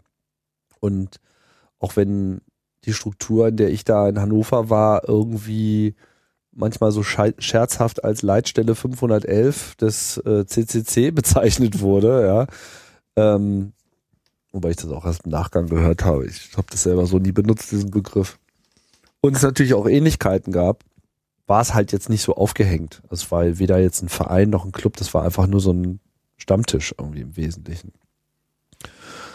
Aber in, Hamburg war das dann schon anders. So. Hab dann noch so ein bisschen gefremdelt mit dem äh, Club, weil er auch, sagen wir mal, für meinen Geschmack ein bisschen zu, naja, also ich finde, finde den, den Club ein bisschen zu, noch ein bisschen zu neophob. Neophob. Ja, naja, ich meine, Es ist auch ein kleines Paradoxon, oder? Ja, ich meine, ich, ich, ich wohnte ja Tür an Tür mit dem CCC. Also links unten in so einer Kellerwohnung wohnte der CCC Mhm. Hamburg und rechts in der gespiegelten Wohnung auf der anderen Seite wohnte ich. Okay. Ich wohnte halt direkt neben dem Club. So, und ich saß da halt so mit meinem Macintosh und meinem Laserwriter und machte halt seit Jahren Desktop-Publishing. Und wenn ich irgendwie ein Druckerzeugnis erzeuge, dann layoute ich das halt WYSIWYG auf meinem Computer, sage Print und dann kommt das da raus und dann sieht es auch genauso aus und gut und mit ordentlichen Fonts. So. Und auf der anderen Seite der Mauer wurde halt die Datenschleuder produziert. Indem man halt irgendwie mit einem Matrix-Drucker irgendwelche Textfaden ausdruckte und die danach mit Fixogumm auf dem Leuchttisch irgendwie auf so eine Vorlage machte und die dann irgendwie zum Drucker gab, der dann daraus Druckvorlagen machte. So. Und da saß ich dann halt und dachte mir immer so, was sind denn das für Leute? Irgendwie, dass sie so im Jahre 1994 noch kein Desktop-Publishing benutzen. Bisschen rückständig so. Konnte ich halt nicht verstehen irgendwie so. Ich war halt seit Anfang der 90er Jahre dann auf den Mac äh, umgestiegen und hatte einfach für diese PC äh, Welt kein Verständnis, weil das war einfach rückständig. Mhm. Also ich meine, damals war man mit dem Mac einfach mal schon ein halbes Jahrzehnt weiter vorn. Was das betrifft, auf Wenn, jeden Fall. Ja. Also vor allem, was das betrifft, aber eben, ne? Und ähm, das, ja, bis der Club mal eine Webseite hatte, ja, also Aber dabei würde man es eigentlich von denen am ehesten erwarten, oder? Ja, ich weiß nicht. Ich glaube, wenn man es wenn man's von, wenn man's vom CCC erwartet, dann versteht man, glaube ich, den Club nicht so richtig. Aber äh, ich persönlich erwarte das eigentlich auch, dass man schon ähm, mit einer großen Bandbreite da fährt und auch ein bisschen mehr Mut zum Experiment hat. So, ja. Aber was so bestimmte äh, öffentlichkeitswirksame Sachen betrifft, ist der Club halt dann doch eher mehr so eine Guerilla-Fraktion als ähm, ein Publikationshaus. Ja, meine, man klammert sich auch immer noch an diesem etwas sinnlosen Datenschleuder-Print-Produkt fest und ich frage mich halt, warum da nicht eigentlich schon seit zehn Jahren geblockt wird, wie äh, ja, Mhm. haben ja andere auch gemacht und man sieht ja Netzpolitik.org und so weiter, was das dann eben auch für Folgen hatte. Aber ist egal, ich will jetzt hier nicht auf dem Club rumbashen, äh, sondern wollte ja erläutern, wie ich zum Podcasting kam. Als ich dann nach Berlin gang und sich hier eben der neue CCCB äh, gefunden hat und quasi auch diesen Club neu erfunden hat, das war ja dann wirklich die geile Zeit. Und dann ging das irgendwie auch alles Schlag auf Schlag. Und dann gab es halt so Beziehungen zwischen Fritz und dem CCC oder beziehungsweise es gab Beziehungen zwischen Fritz und der Firma, wo fast alle des CCC gerade äh, arbeiteten. Und über diese Projekte äh, gab es dann eben diesen Kontakt zu Johnny Häusler. Und irgendjemand hat dann halt mal gesagt, wollen wir denn nicht mal eine Radiosendung machen? Das Chaos-Radio wurde geboren. Genau, dann wurde das Chaos Radio geboren und das war halt dann eben dieses Blue Moon Talk Radio Segment, was es eben damals schon äh, gab. Ich war äh, in dem Moment war ich eigentlich gerade im Urlaub, als das so beschlossen wurde, dass man das mal macht und als ich dann wieder kam, wurde mir halt erzählt, ich wäre jetzt im Radio. Weil ich müsste ja dabei sein. Ich so, okay. Meinetwegen. Und dann ging es halt November, November 95. 94 oder 95? 95. November 95 saßen wir dann das erste Mal Ich habe die erste Im Sendung Studio. Ich habe die erste Sendung sogar gehört. Wirklich? Ja. Du hast sie nicht aufgezeichnet. Nein, ich war, also, da, damals habe ich noch nicht an sowas gedacht. Ja, wir auch nicht, leider. Schön doof. Ja, aber da fühlte ich mich einfach sofort wohl. Also das äh, weiß ich noch. Das ist irgendwie genau mein Ding. Also einfach das Sprechen im Radio sein, die Fragen entgegennehmen. Ich mochte schon immer sehr gerne irgendwie äh, äh, Leuten Dinge erklären. Also äh, immer wenn ich irgendwas verstanden habe, war es für mich nochmal die doppelte Freude, äh, dieses Verständnis, was sich in mir abbildet, anderen auch noch zu eröffnen. Mhm. Ich habe schon früher in der Schule das immer gemacht, dass wenn irgendwie, keine Ahnung, nach einer Mathestunde, wo sie alle am Schwitzen waren, habe ich mich in der Pause dann hingestellt und habe gefragt, ob es jemand nicht verstanden hätte, was jetzt gerade erklärt worden wäre. Ich würde es gerne nochmal erklären. Mhm. Also Sharing is caring. Ne? Ja, ich weiß nicht genau, was mich da getrieben hat. Es war sicherlich weniger, dass ich jetzt die Allgemeinheit ja da so äh, fördern wollte oder so, sondern keine Ahnung. Es war einfach, mir machte das einfach großen Spaß,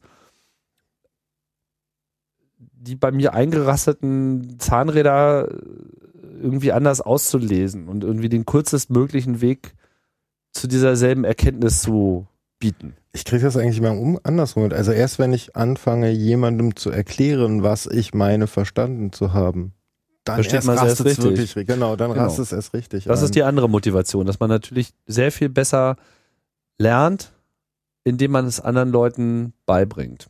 Man muss es in Worte fassen, die jemand anderes versteht. Und oft auch Bilder und Abstraktionen Und machen. man muss vor allem verstehen, was die anderen Leute eigentlich nicht verstehen. Mhm. Das ist auch etwas, woran manche Lehrer ja scheitern, dass sie einfach nicht so richtig in der Lage sind, sich in andere Leute reinzuversetzen und einfach nicht verstehen, was da, wo einfach gerade der Groschen nicht fällt. Mhm. auch so auch so ein typisches Problem von so super super Nerds, ja, die eigentlich das alles kennen, aber nicht in der Lage sind, jemanden mit nur dem halben Wissensstand da die Brücke zu bauen, Mhm. weil er einfach überhaupt nicht versteht, was wo die anderen gerade nicht über den Bach kommen. Mhm. Und keine Ahnung, also mir war das schon immer ein, ein inneres Anliegen. Oder ich habe einfach Spaß daran. Ich weiß es nicht genau. Äh, ich mag das einfach. Und dann saßen wir da halt in diesem Radio und haben halt irgendwie diese Sendung gemacht. Die erste ging ja einfach nur über den CCC, also haben wir uns einfach mal vorgestellt und dann halt so von Sendung zu Sendung hatten wir da einfach immer eine Menge Spaß. So. Also es war eh sehr lustig, so. Immer vier Leute von uns und dann halt Johnny und war halt unser Studio, drei Stunden, konnten wir da uns da ja auch ordentlich äh, austoben und Das Ja. ging ein paar Jahre, ne? ja, das ging irgendwie, äh, es läuft ja immer noch. Also Ja, es scheint gerade äh, auf dem absteigenden Ast zu sein. Ne? Ist jetzt nur noch alle zwei Monate. es ist nur noch alle zwei Monate, aber immerhin. Also es ist die älteste Radiosendung in Berlin, glaube ich. Echt? Ich kenne keine Ja, okay, ältere. Blue Moon, ne? Also an sich noch. Ja gut, Blue Moon ist ja nur das Raster. Also wenn du, das kannst du natürlich auch sagen. Also gut, Blue Moon gibt's länger. Mhm. Aber jetzt so ein konkretes, bestimmte Leute bespielen einen bestimmten Themenbereich regelmäßig. Mhm. Ja, also grundsätzlich einfach schade, dass das da ein bisschen zurückgeht. Also so bin ich, so habe ich den Blue Moon kennengelernt, so habe ich im Endeffekt Holgi kennengelernt und bin auf Holgi gestoßen und ähm, na klar, darüber bin ich auch im Endeffekt natürlich auf dich gestoßen, als du dann angefangen hast, den Chaos Radio Express zu machen. Mhm. Was also in meiner persönlichen Wahrnehmung die erste deutsche Podcast-Produktion war.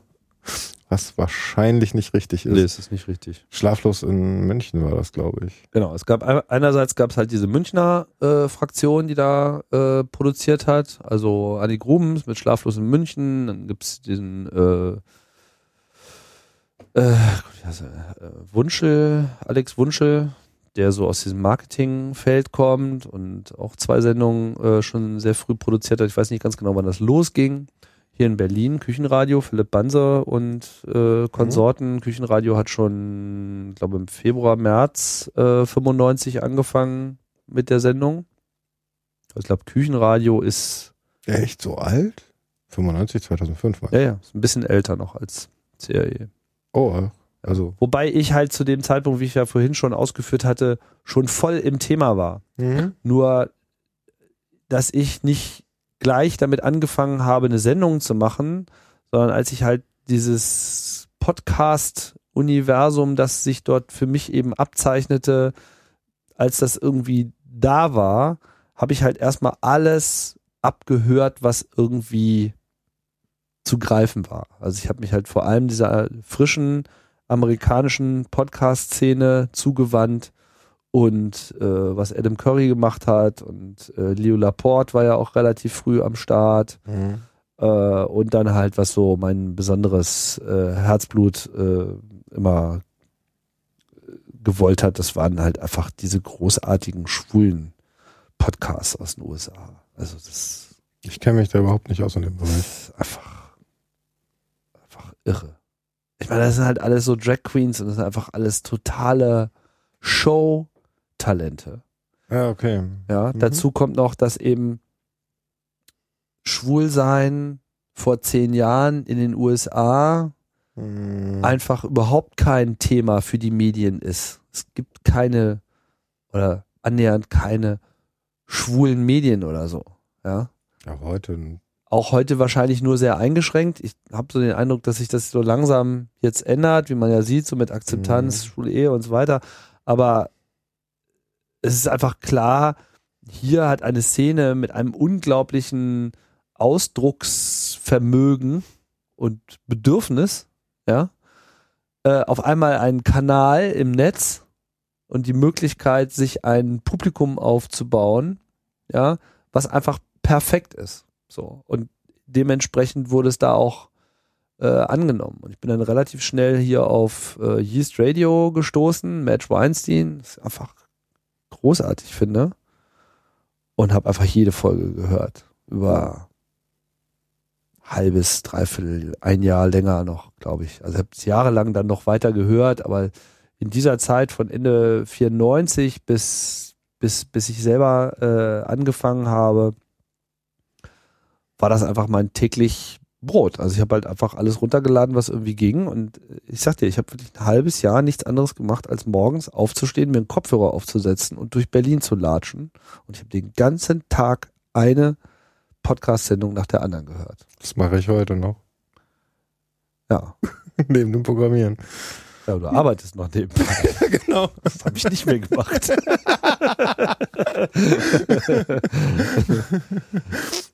so, aber ich wollte einfach, ich wollte einfach, ich weiß nicht, es hat mich einfach nicht mehr losgelassen. Ich äh, brauchte das und, und, und ich fand einfach, ich wollte einfach wissen, was, was, was geht, was geht nicht, was, was funktioniert, was, Aber Ja, musst du doch selber Formate. ausprobieren, ja, aber ich wollte es vor allem auch erstmal erleben. Und, und vor allem habe ich halt auch diese, die Hörerseite enorm durchlebt. Ich habe gemerkt, wie man, was man für eine unfassbare Bindung zu den Produzenten aufbaut. Wie Mhm. tief man da auch in die, echt pri ins Privatleben teilweise äh, der Leute einsteigt. Es gipfelte dann da drin, dass also Match Weinstein ist ja quasi so eine Kunstfigur, ne? Also der Typ heißt eigentlich Richard Bluestein, schwul, spielt einfach diese Drag Queen Person völlig übersteigert, halt irgendwie Match Weinstein, the fat bloated Jewish lesbian on the Internet, ja, also sozusagen so der Inbegriff allen, was die amerikanische Gesellschaft hasst und erniedrigt, so, ja, das war sozusagen die Rolle, ja, Schön. also so, sowohl dick als auch Frau, als auch lesbisch und ähm, sein ganzes Leben wurde quasi in dieser Sendung abgebildet, aber eben umgedreht. Also die ganzen schwulen Freunde waren halt die anderen Frauen, so, ja. Und ähm, sein Freund war halt dann eben seine, die Freundin von Match und so weiter. Also es spielte quasi das richtige Leben da auch immer eine große Rolle, oder? die ganze Zeit, aber wurde halt immer so vollkommen umgedreht und eben einfach theatralisch übertrieben, versaut, pervers, alles einfach äh, ohne Rücksicht auf Verluste und auch ohne Rücksicht auf irgendwelche Regeln, Normen und Grenzen, wurde da einfach alles überschritten, was irgendwie sich überschreiten ließ. So. Hm. Und dann wurde äh, sein Freund dann krank. Kriegte irgendwie Krebs und das zog sich dann über so Monate hin und man kriegte das irgendwie mit und auf einmal war er tot. So. Und dann wurde auch noch so dieses Begräbnis dann irgendwie in diesem Podcast dann auch noch irgendwie Boah, die Jungs sind ja hart. zelebriert und so. Ja, aber das war auch alles Teil der Verarbeitung. Aber es war auch Teil der Teilnahme, weil natürlich man so als Hörer auch völlig geschockt war. Und ich habe zu dem Zeitpunkt dann schon so ein ganzes Netz von anderen schwulen Podcasts, die sich halt alle untereinander kannten, teilweise miteinander Shows machten, eigene Monoshows machten und so weiter. So ein großartiger, ich habe jetzt leider den Namen vergessen, einer, der auch so Gedichte macht, ein hervorragender Entertainer ist, äh, so und auch immer wieder mit Match in einer Sendung war. Und dann fand halt dieses Begräbnis statt, so und dann rief der andere halt auf, so ja, okay, ihr, äh, ich, ihr habt irgendwie immer alle meine Sendungen bekommen und so weiter. Ich wollte nie was von euch, ist alles super, ne? Aber ich muss jetzt irgendwie auf dieses, ich muss jetzt auf diese Beerdigung fahren. Aber wohnte halt irgendwo ganz woanders in den USA, Mhm. keine Kohle und so. Mhm. Zack, Spendenaufruf, irgendwie ein Tag später war die Kohle zusammen. Also so, ja, Äh, erst hat nur noch eine zweite Sendung, ja, irgendwie, ich, ich, ich fasse es nicht, meinte er und so weiter. Einen Tag später schon im Flugzeug gesessen und irgendwie dahin gefahren. So, und auf einmal war man irgendwie so unglaublich so ein Teil dieses ganzen Kosmos, den man die ganze Zeit nur so aus der Ferne äh, erlebt hat, der aber irgendwie vollkommen echt war. Also Mhm. total unecht und total echt gleichzeitig. Und ja, ich habe später dann den, diesen Richard auch äh, kennengelernt, weil er dann irgendwie auf Europareise war, hab den irgendwie nach Berlin eingeladen, er hat dann eine Weile bei mir gewohnt und so. Da durfte ich ihn dann auch mal äh, beim Podcasten zugucken. Das war auch Hm? ein echter Schock, fast, würde ich fast sagen. Also das war so ein Virtuose. Äh, das hat mich einfach nachhaltig beeindruckt. Also er hat komischerweise auch mit Live gemacht, wie ich auch. Aus ähnlichen Gründen. Und es ist nicht nur so, dass er einfach nur redet, sondern er hat irgendwie einen riesigen Klangkatalog von allem möglichen Scheißdreck, Musik, Zitate, Ausrufe, alles mögliche. Ein riesiges Berg von Archiv und manchmal fangen die Sendungen einfach nur mit so 15 Minuten Collage aus diesem Archiv an. Ja, wo er dann wirklich in Echtzeit das alles so zusammenklickt. Äh. Der totale Wahnsinn. Also, wie gesagt, also Yeast Radio ist ganz großes Kino und äh, hohe Kunst. Auch wenn ich sehr gut verstehen kann, dass man da vielleicht seine Schwierigkeiten hat im Zugang, aber ich habe da echt viel gelernt. Und das war äh, einfach äh, enorm zu sehen, welche Wichtigkeit auch so diese Sendung hatte äh, in seinem Leben. Okay, das äh, Yeast Radio wie äh, Hefe, ne? Wie Yeast Infection. Aha. Aha. Schon klar. Das hatte ich. das hat mich einfach total äh, beeindruckt und insbesondere dann diese Story mit dem Tod und, und, und, und, und dieses Helfen und so weiter. Und ich merkte halt einfach von Mal zu Mal mehr, wie viel, wie viel Power äh, da drin steckt. Ich meine, das war doch alles mit Fernsehen nicht zu vergleichen. Das ist doch einfach, das war einfach alles so nah und alles so unmittelbar. Man fühlte sich so dermaßen Teil davon, obwohl man irgendwie quer über den ganzen Planeten äh, verteilt ist. So ich habe dann halt über diesen Kosmos dann auch so Leute kennengelernt, wie zum Beispiel äh, Mark, Bicycle Mark, mit dem Mhm. ich äh, News of the World zusammen mache, der halt dann auch angefangen hat, so mit seinem, erst unter bicyclemark.org, später unter citizenreporter.org, machte er da halt so seinen, seinen Journalismus-Podcast, war auch ein großer Fan von, von Match, so, kennt die auch gut und ähm, ich bin dann irgendwann mal einfach nach Holland gefahren und habe gesagt, hier, Du hast in deinem letzten Podcast gesagt, jeder, der äh, vorbeikommt, kriegt irgendwie einen kostenlosen Ride mit dem mit einem neuen Boot irgendwie in der in der Gracht in Amsterdam. ich komme dann mal rum. So.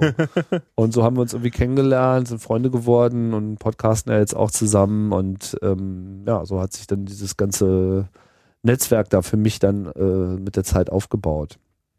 Ja, und dann war halt irgendwann auch klar, ich muss halt auch Du musst senden. produzieren. So, Ja. und Chaos Radio Express war halt einfach das. Also es ging ja los, iTunes kam raus, hat gesagt, jetzt auch mit Podcasts. So, Mhm. und da war dann, da läuteten natürlich bei mir die Alarmglocken. Habe mich dann sofort hingesetzt, habe dieses Chaos Radio Portal gehackt, dieses Chaos Radio ccc.de, das Mhm. gibt's ja heute noch, wo dann eben Chaos Radio mal als Podcast veröffentlicht wird. Also es war eigentlich so mein erster Gedanke ist, wir müssen das jetzt mal ins Netz kriegen. Es gab zwar Aufzeichnungen auf FTP-Servern irgendwo, aber keiner wusste So. wie und wie heißen die und so weiter. Schon so ein bisschen what the fuck, ne? Wir Ja. sind hier der Chaos Computer Club und äh, Genau. Und, und von Anfang an dachte ich mir so, okay, ja, da machen wir jetzt einfach mal einen Podcast-Feed so. Aber es ist dann immer so, ja, morgen. Und, und dann kam halt irgendwie äh, Apple mit iTunes 4.7 raus und dann war klar, okay, jetzt müssen wir auch mal ganz schnell hier fertig werden. Mhm. Dann habe ich das halt gebaut und dann habe ich das aber auch gleich so gebaut, dass es eben nicht nur ein Podcast kann, sondern im Prinzip gleich ein Podcast Netzwerk ist, weil ich mir dachte, so, wenn man das mal damit anfängt, dann fallen einem sicherlich noch ein paar andere Sachen ein. Und weil halt von vornherein ein Netzwerk Quatsch ist, wenn es nur aus einem Ding besteht, habe ich dann halt noch einen reinen Podcast dazu gemacht und den habe ich dann halt Chaos Radio Express genannt, mit der Idee, zusätzlich zu den Chaos Radio Sendungen zwischendurch in diesen vier Wochen, wo halt immer nichts war, ja, mal kurze Sendungen zu machen, wo man keine Ahnung, über die Nachrichten schon mal redet oder das war halt so der erste Gedanke und deswegen hieß es halt so. hast du einen Überblick, wie viele Stunden das jetzt sind? Äh, ja, hab ich. Insgesamt? Das sagt mir Potlove. Das sagt dir Potlove. Ja, Oh. ja, da muss ich mir noch viel mehr reinarbeiten. Steht auf dem Dashboard. Einfach so. Ach, du hast ja alles umgezogen. Mhm. Also CRE insgesamt alle Sendungen sind 15,4 Tage. Oh wow, und wie viele Stunden? Ich bin nicht so gut im Kopfrechnen. oder? Äh, gute Frage. 15, 4 mal 24, 369 Stunden. 370. Fällt gerade auf, ich habe alle gehört. Ja, ne? Und wenn du das mal so, das heißt, du bist, wenn man mal sagt, man hört pro Tag, also acht Stunden schläft man, Ja, acht Stunden. Naja, gut, also realistisch vier Stunden am Tag, Maximum. Was schlafen? Nein. Oder hören. Hören. Ja gut, aber angenommen, du würdest nichts anderes machen, ja, und Ja, du würdest 16 halt Stunden. einfach äh, auf 16, dann müsstest du halt 23 Tage Durchhören. hintereinander nichts anderes machen als hören, ja, kommt schon einiges zusammen. Ach du liebes bisschen. Das ist echt heftig. Äh, Deine erste Sendung war doch an sich schon relativ lang vom Chaos Radio Express, oder vertue ich mich da gerade? Du vertust du dich so. Das war einfach so ein Hallo, äh, das hier ist jetzt Chaos Radio Express und irgendwas haben wir hier vor und irgendwas wird hier stattfinden. Und Ach so, das war dann eher, das würde ich heute als Nullnummer und nicht als erste Sendung bezeichnen. ja, da, das mit der Null war da noch nicht so etabliert. Also die war jetzt hier gerade mal, na, elf Minuten lang, zwölf. Mhm. Ja, ich meine, das war halt die Idee so. Und ähm, es hat sich dann halt gezeigt, dass, dass der Bedarf eigentlich ein ganz anderer ist. Nämlich dieses lange, ausführlich über ein Thema reden. Ja, ich habe halt, ich habe halt erstmal irgendwie angefangen. Ich habe halt irgendwas gemacht und ich habe halt überlegt, was könnte es sein. Und die ersten Folgen waren halt so, naja, man nimmt halt so zwei, drei Themen und stellt die mal vor. Mhm. Aber das ist halt einerseits, wenn man das alleine macht, sehr äh, anstrengend. Es war auch irgendwie nicht so richtig mein Ding. Und ich würde sagen, schon so mit der dritten Sendung merkte ich, äh, dass äh, andere Methode besser ist.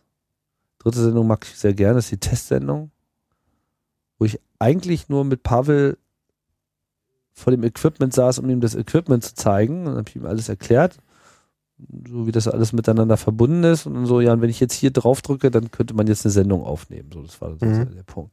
Ja, lass das mal machen. Und dann, dann haben wir dann halt einfach mal eine Sendung aufgenommen und uns über, Tests unterhalten. Und dann merkte ich einfach so dieses Dialogische, das ist irgendwie für alle Beteiligten viel entspannter. Und dann habe ich das halt in zunehmendem Maße äh, gemacht. Und dann erst so mit ab so der 35., 38. Folge hatte ich dann eben auch wirklich so diese Länge mal. Also man wirklich so eine anderthalb Stunde über ein Thema redet Mhm. und dann irgendwie, das hat sich dann so eingefunden und ich glaube so spätestens ab der 50. habe ich das dann auch nur noch gemacht.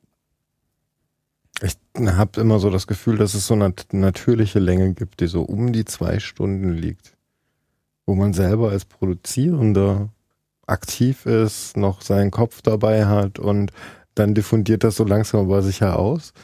Wir sind ja jetzt eigentlich auch schon ganz schön lange dabei. Ja, ja, wir haben jetzt, glaube ich, in etwa diese Länge hier gefunden. Ach du liebes bisschen. Und ich bin nicht mal durch, durch, ich bin gerade mal durch drei von 15 Punkten, die ich mir hier notiert habe. Ja, aber ich meine, man muss, ich finde das, ich finde das aber richtig, also, weil sonst lässt man ja immer wieder alles weg und wozu dann die Sendung machen, wenn man sowieso alles weglässt. Ja, so lange bis halt, also das ist halt etwas, was mir beim, äh, beim Chaos Radio Express aufgefallen ist. Ich bin irgendwann eingestiegen, ach, in Folge 60 oder 70, so in der Richtung. Ähm, bin ich erst richtig eingestiegen da und habe dann nochmal alles vorgehört und alles nachgehört, was davor war.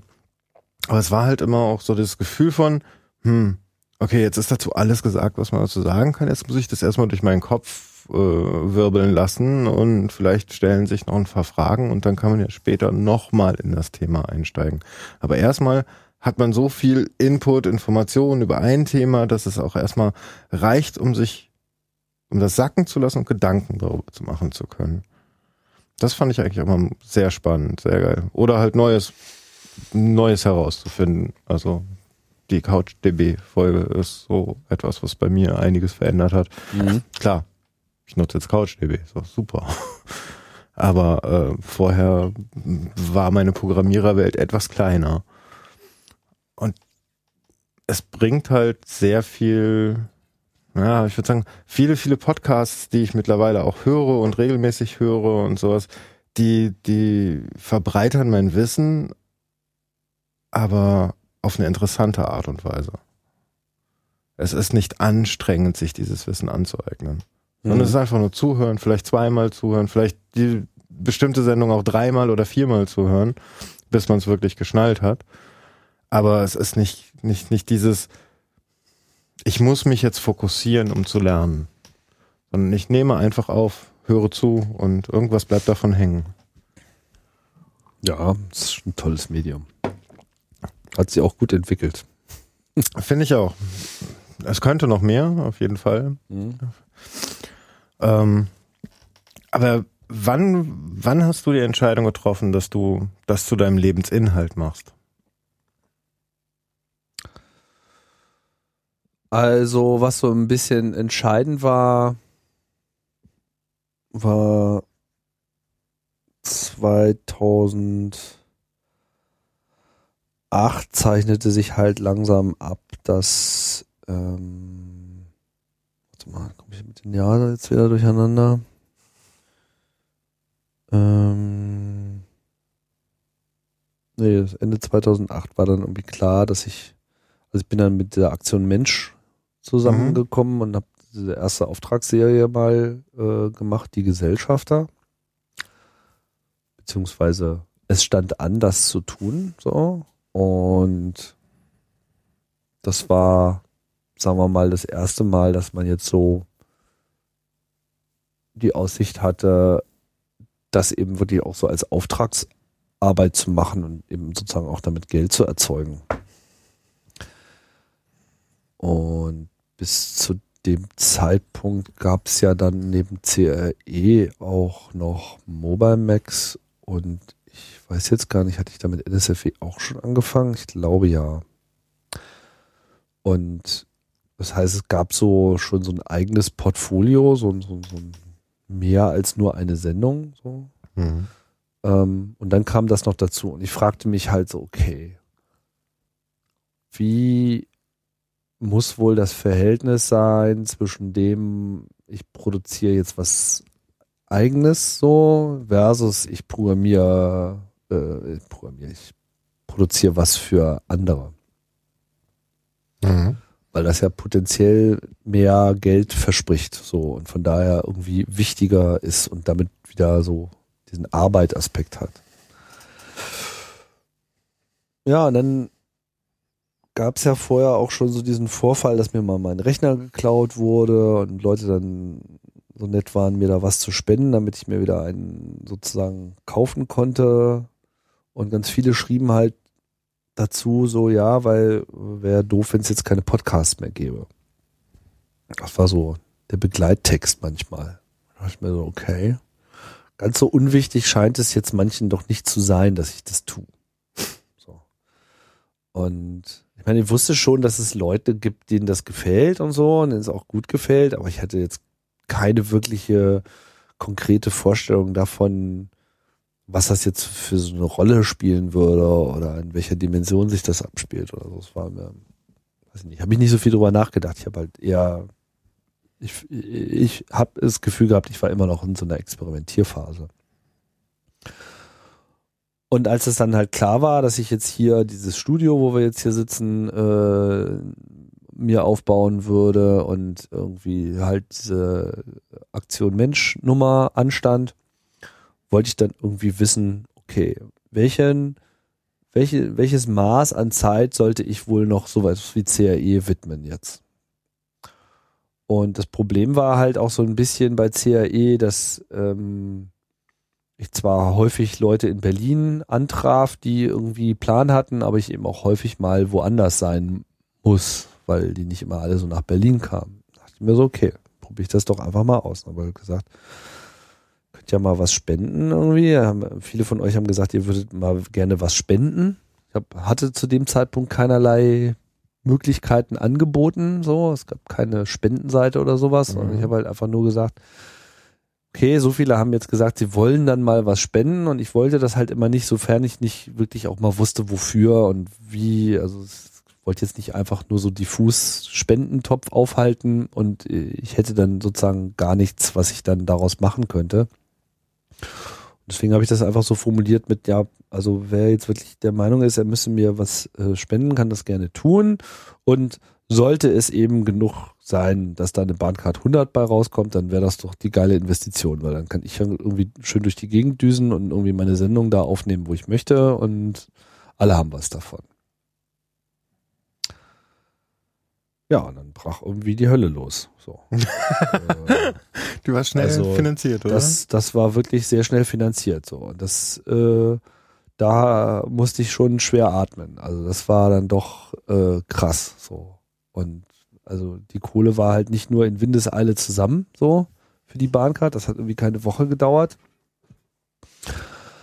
Sondern es kam halt noch einige Zeit noch so einiges hinterher. Und damit konnte ich dann hier auch noch dieses ganze Studio einrichten. Mhm. Also es war einfach, ich, es war überhaupt nicht meine Intention so, aber es hat mir in dem Moment einfach den kompletten äh, Bootstrap äh, des Jahres erlaubt und zusammen mit äh, der Produktion für die Aktion Mensch war dann einfach mein Jahr war einfach im Kasten. So, also also es war einfach, es war einfach klar, ich konnte alle Investitionen, die ich jetzt hier brauchen würde, um dieses Studio einzurichten, Equipment kaufen, Mischpult, Klimbim hier, siehst ja hier der ganze Aufwand mit äh, Schallschutz etc. Kommt ja dann doch einiges zusammen, nochmal ein paar Rechner dazu kaufen. Es ging halt auf einmal. Und dann dachte ich mir so, okay, also einerseits ähm, scheint es hier einfach auch ein Interesse zu geben, was eben auch geldwürdig ist, so auf der einen Seite. Und andererseits äh, habe ich halt auch einfach gemerkt, den Leuten bedeutet das einfach echt eine Menge. Ja. Also es ist einfach, äh, mehr als nur okay oder so. Es ist irgendwie, man will nicht, dass es weggeht.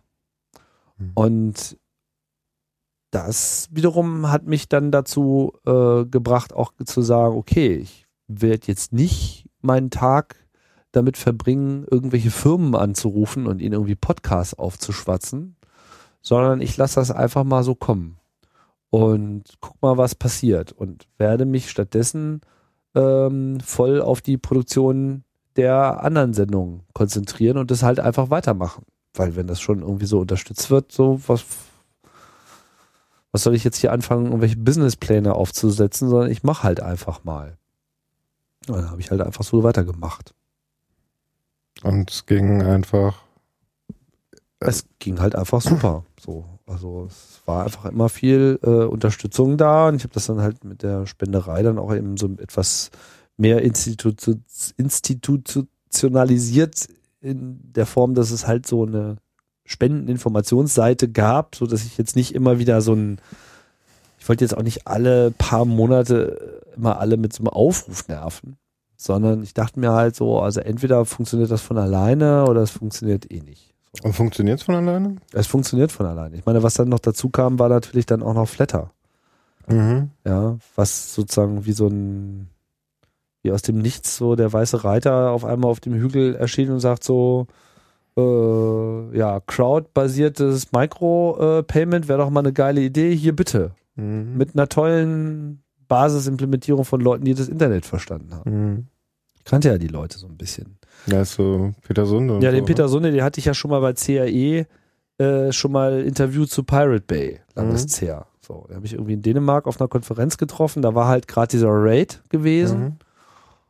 und geiles Interview mit ihm, ne?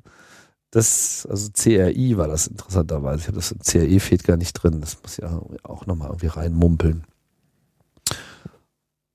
Und das hat mir irgendwie extrem imponiert, wie der Typ da vor mir saß und einfach nicht mit der Wimper zuckte. Also so, sowas von furchtlos Echt? habe ich selten gesehen. Ich meine, mittlerweile ist er im Knast für die Nummer, für Mhm. die Pirate Bay Nummer. Völlig zu Unrecht, wie ich finde. Und wenn man sich den Fall anschaut, äh, wie der gelaufen ist, auch extrem skandalös. Da zeigt sich Schweden wirklich von seiner finstersten äh, Seite, was so Recht und Gesetz betrifft. Das zeigt ja allein schon diese Dokumentation. Ja, genau hier, Ja. Away from Keyboard, Also Fa- Away from Keyword, ja, AFK. TPB, AFK. Ja. Genau, das, da sieht man das auch sehr schön. Und ich meine, er ist- er ist jetzt auch nicht ewig weg. Es ist jetzt ein Jahr oder so. Also der wird wiederkommen und genauso nicht mit der Wimper zucken und danach noch mehr auf die Scheiße hauen. Also da, sehr starke Persönlichkeit. Hat sozusagen sich jetzt, sich jetzt, er hat jetzt sozusagen Zeit, sich zu überlegen, wie er dann wieder zurückkommt, ne? Also Ja, was glaub, er dann machen würde. Weiß er schon, wusste er schon vorher. Er hat ja nie Mhm. aufgehört. Er war ja noch zuletzt noch Europawahlkandidat und so, aber Echt? Piraten läuft es Also jetzt ich- nicht mehr so gut. Ja. Wie auch immer. Also auf jeden Fall, Flatter war für mich der totale, ähm, eine logische Weiterentwicklung dessen, was da war. So. Ist auch super. Ich meine, also ich gebe da irgendwie 10 Euro im Monat drauf und alles, mittlerweile alles, was ich irgendwie an Podcasts höre, kriegt von mir ein paar Cent überwiesen, genau. sozusagen. Und das im Idealfall auch noch so automatisiert, ne? Total automatisiert. Ich brauche mich da überhaupt nicht mehr drum kümmern. Mit Instacast. mhm. genau. Instacloud, ja. Genau. Ja, das ist wirklich super und bin sehr froh, dass äh, der Martin das wieder eingebaut hat, nachdem Apple es ihm ja mal verboten hat, Mhm. das auf iOS äh, zu machen, aber jetzt, wo es halt im Backend ist, da ist es halt gut aufgehoben. So. Und das finde ich, finde ich auch, also ich sehe das genauso wie du, ne? Ich mache das halt auch. Also alles, was ich höre, wird einfach beflattert so und dadurch verteilt sich das einfach äh, automatisch. Mhm. So. Und äh, automatisch wird den Leuten, denen wirklich zugehört wird, dann eben auch eine entsprechende Unterstützung ähm, gegeben. Und das ist einfach klasse. Ja, wobei das jetzt in der Masse ist, ich meine, okay, die Masse macht's, aber äh, die Masse ist jetzt auch nicht so groß. Ne? Ich meine, wie groß ist unsere Community an Podcast-Hörern in Deutschland? Schwer zu sagen. Irgendwas zwischen 30, 50.000 auf jeden Fall auf regelmäßiger Basis. Mhm. Was ich jetzt schon mal gar nicht so wenig finde. Ja, ja, gut, das ist aber dann immer noch ein sehr starkes Nischenthema, das, was wir hier machen. Ja. Es spricht halt nur eine ganz enge Zielgruppe an, wenn man das so im Marketing-Sprech nimmt. Ja, aber ich finde das auch okay. Also Thema, ich meine, was das Thema ist, ist ja was anderes. Es ist, es ist, es ist ein Nischenmedium. Es ist ein Medium für Nischen. Das, das, das ist ja, das ist ja eigentlich gerade das Ding. Podcast ist quasi von seiner Definition her nicht Mainstream, sondern es ist explizit das Medium für Nischen. Weil du eben deine Hörer und Hörerinnen so stark fokussiert anstrahlst quasi. Also du hast halt einfach das Thema, über das du reden willst und es ist eigentlich egal, wie viele Leute das interessiert. Alle, die dir zuhören, interessiert es eben auch wirklich. Ja, die hören dir dann auch wirklich zu. Genau, ja. und, und, und, und, und, da ist dann eben auch alles relevant. Ich meine, im Prinzip ist ja äh, ein Podcast auch nur äh, so eine Art Megafon für ein normales Küchengespräch. So, und wo du normalerweise einen Reach hast von vielleicht drei, vier, fünf Leuten, die maximal um dich herumstehen, kannst du halt mit einem Podcast eben mal äh, schnell auch auf 500 kommen. Mhm. Und stell dir mal vor, du unterhältst dich mit 500 Leuten in deiner Küche. Mach dir das mal klar, was das für ein, ja, also so muss man das irgendwie sehen. Also das ist nicht wenig, sondern es ist viel. So, und dass es halt jetzt auch äh, Publikationen gibt, die äh, 5, 10, 20.000 Stammhörer äh, haben oder wo eine besonders populäre Sendung auch mal in so eine 50, 60, 70.000er Zirkulation äh, gehen kann, zeigt ja im Prinzip schon, dass, dass da eben alles geht. Man muss halt nur auch was bieten, was eben gefällt. Mhm. Das ist eigentlich alles. Also es gibt halt, für, also wenn ich mir jetzt gerade so ein Und, bisschen. und wir stehen auch noch total am Anfang. Ich meine, als wir äh, vor zehn Jahren, ja, da gab es irgendwie kein DSL, da gab es irgendwie Bandbreitenlimitierungen vom Herrn, keine schnellen Übertragungen. Äh, Internet war den Leuten einfach nicht so ge geläufig, es gab keine Smartphones. Mhm. Heute haben wir irgendwie äh, Smartphones, auf jeder Plattform gibt's äh, ausgetüftelte, vielfältige Podcast-Clients, wo man sich den äh, besten aussuchen kann und äh, man kriegt das in der Straßenbahn noch heruntergeladen über das 3G und das ist irgendwie alles nicht mehr das Thema. wenn man nicht da in seine Limitierung reinkommt, ne? Ja gut, aber auch diese. Limitierungen verschwinden jetzt langsam oder gehen zumindest in einen Bereich. Also erstens hast du so häufig WLAN, dass du auch Mhm. beim Vorübergehen an irgendeiner Kneipe unter Umständen schon mal wieder was äh, runtergeladen hast. Und meine, ich weiß nicht, was du jetzt für einen Vertrag hast, aber mittlerweile geht das ja auch alles so in die 10, 15, 20 Gigabyte im Monat, kein Problem. Ich äh, bin. Terrorcom-Opfer. Naja gut, aber das auch da wird es sich ändern. Ein Gigabyte. Ah, ich, ich, zehn Tage und dann hänge ich drin. In der, Flat, in der Ja, aber was ich nur sagen will, ist, das Problem löst Ja. sich gerade von alleine. Und Ja, wir haben klar. tatsächlich, früher war das immer so dieses Belächeln mit, ja, im Vergleich zu UKW, so, naja, UKW strahlt ja überall hin und äh, ihr äh, äh, braucht ja dieses Internet, wo keiner ist. ja, aber wer hört dem UKW wirklich zu? Das naja, eben, wer, wer hört dem zu? Aber auch, äh, wenn man mal nur die reine Distribution sieht, wie viele Leute kennst du, die mit einem tragbaren UKW-Empfänger durch die Gegend rennen? Mal ehrlich. Nicht viele. Ja. Und wie viele Leute kennst du, die mit einem tragbaren, podcast-tauglichen äh, Empfänger durch die Gegend rennen? Fast sind, alle. Ja, genau.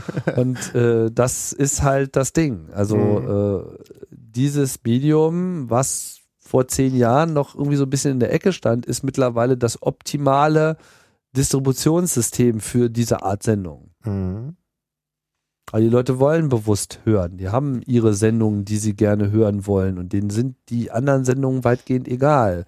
Und bisher konnte man halt immer nur über dieses Live irgendwie sicherstellen, dass man das hört. Oder man hat halt, keine Ahnung, noch ein programmierbares Tape-Deck, was einem die Sendungen aufnimmt. Aber das geht halt jetzt mittlerweile alles automatisch. Und ich bin immer nicht überrascht, wenn ich höre, was die Leute so hören. Und wenn sie beim Öffentlich-Rechtlichen irgendwas hören, sind es immer diese Sendungen, die eigentlich so ähnlich sind wie Podcasts. Mhm. Ne? HR2 Ja. der Tag, Ja, die genau. Wissenssendung und so weiter. Das kommt immer als erstes. Und äh, der ganze Schwachsinn dazwischendurch findet eigentlich keine nennenswerte Beachtung. Könntest du dir ein Leben ohne Podcast in Zukunft vorstellen?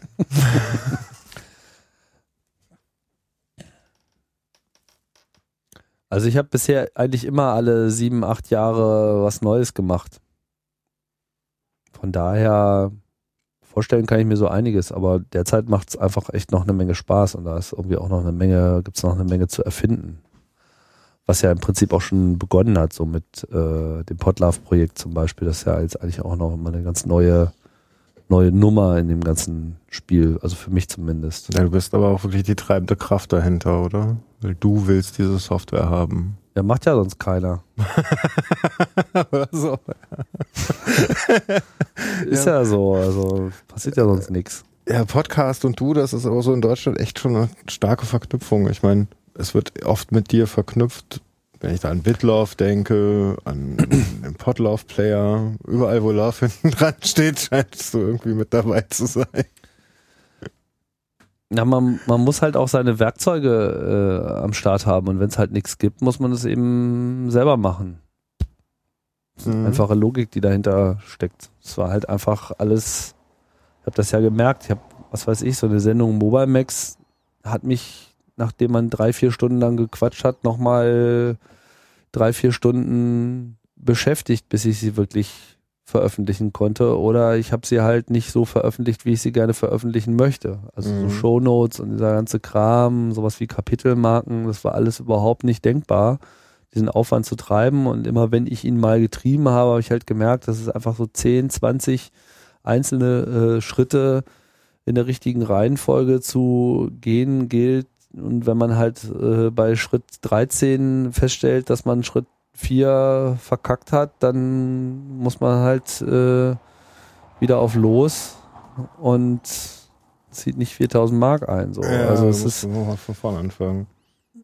und das hat mich halt einfach total genervt. Und äh, eigentlich, also mit dem Gedanken, eine eigene Softwarewelt da äh, aufzubauen, trage ich mich schon sehr lange. Also habe ich schon vor vier Jahren versucht, Leute zu motivieren. Also es gab vor Podlove schon zwei Anläufe, die aber gescheitert sind. Also mittlerweile muss ich ja sagen, ist da sehr, sehr viel passiert. Also der ganze, vorher konnte, war es schwierig, Leuten, die neu anfangen wollten, zu sagen, wie funktioniert das Ganze, weil noch sehr, sehr viele Schritte dazwischen nötig waren. Und WordPress konfigurieren und, und ähm, Podpress und so weiter. Das war alles nicht so, so einfach. Mittlerweile kann ich es vorkonfigurieren, jemandem vor die Nase setzen und sagen, hier mach da klicken, da klicken, da klicken und fertig.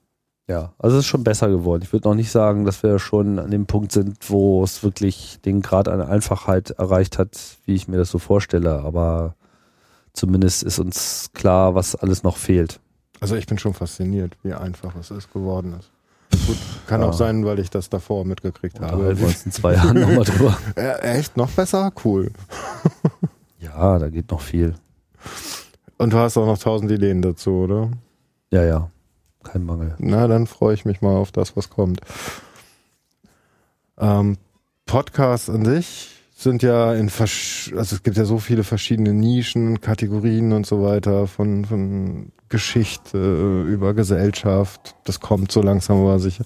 Großer Bereich ist Technik. Klar, die Nerds haben damit angefangen. Ähm, die haben angefangen über Technik zu reden und so weiter und konnten es ja auch umsetzen. Ähm, Gibt es Bereiche, die dir noch fehlen im Bereich Podcast, wo, du- wo, du, wo du gerne mehr Input kriegen würdest? Input im Sinne von Sendungen, die ich hören will, oder was? Genau. Och, Was fehlt der Podcast-Welt noch? Wer sollte sich jetzt nach vorne schmeißen und mal sagen, ach komm, jetzt mache ich auch mal. Also ich finde ja, dass eigentlich nahezu jede NGO genug Potenzial hätte, Geschichten Mhm. zu erzählen. Nicht nur NGOs, aber so typischerweise NGOs. Also so gerade so Organisationen, die sich einfach einbringen, die sich gesellschaftlich einbringen. Das war wundervoll. Also die, die, ähm, ach mein Gott, jetzt, hab, jetzt, jetzt entfällt mir gerade der Name, du hast es eben mehrfach erwähnt. Ähm, Die Gesellschafter die oder was? Gesellschafter war, war grandios. Schade, dass es nach knapp 20 Folgen einfach vorbei war. Hm? Das hat, das hat mal auch echt gezeigt, was es da so gibt in der Welt da draußen. Genau. Und toll. Das, ich ich würde mir wünschen, das würde wiederbelebt werden.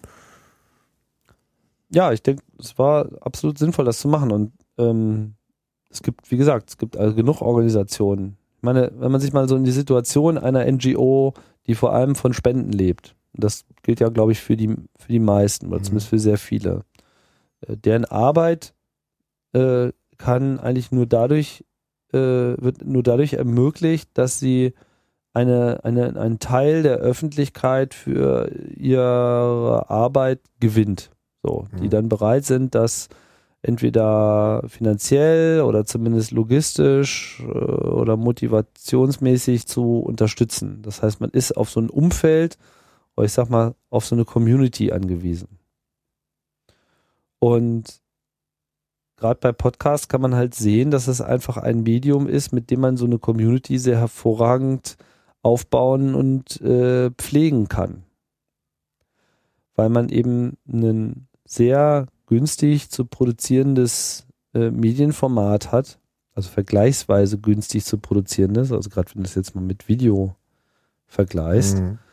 ähm, wo man eben mit, mit, mit absolut vertretbaren finanziellen und organisatorischen Aufwand die Geschichten erzählen kann, die eben diese Welt prägen. Ja, sagen wir mal, du bist jetzt so eine NGO, die sich für Hilfsprojekte in Afrika und Asien engagiert. Keine Ahnung. Brunnenbau, Bildungsprojekte, äh, Kinderheime, you name it, irgendwie sowas. Der ist gar keine besondere im Kopf oder so, aber so gibt's ja zahlreiche. So.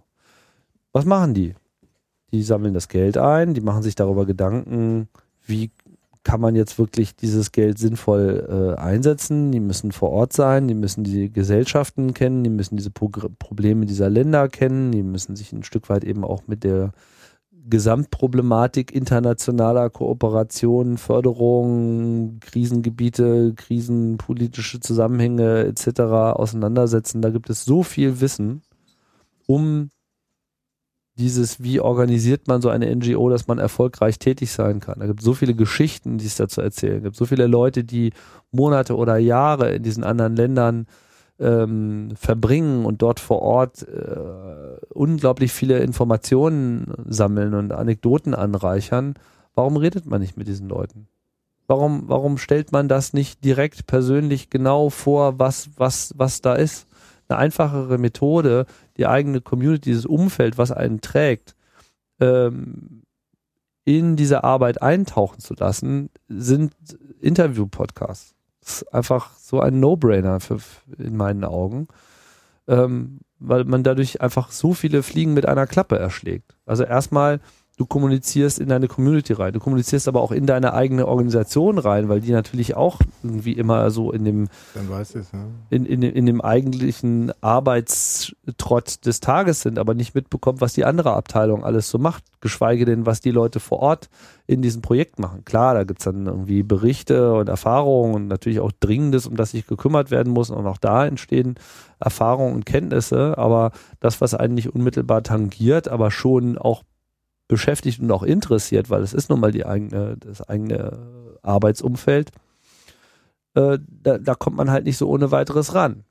Klar, so Newsletter und so Firmenzeitschriften und, und, und so, so, so organisationsinterne Rundbriefe gibt's alles. So, aber das Ganze mal auf so Radio zu äh, erweitern, den, den Gedankenschritt machen halt einfach viele nicht. Und ich finde das halt äh, Blödsinn, weil es einfach viel persönlicher ist, viel effizienter ist, viel billiger ist. Ja, und du kannst es nebenher wahrnehmen. Also ich muss mich aufs Lesen konzentrieren, aber während ich putze, kann ich locker einen Podcast hören. Exactly.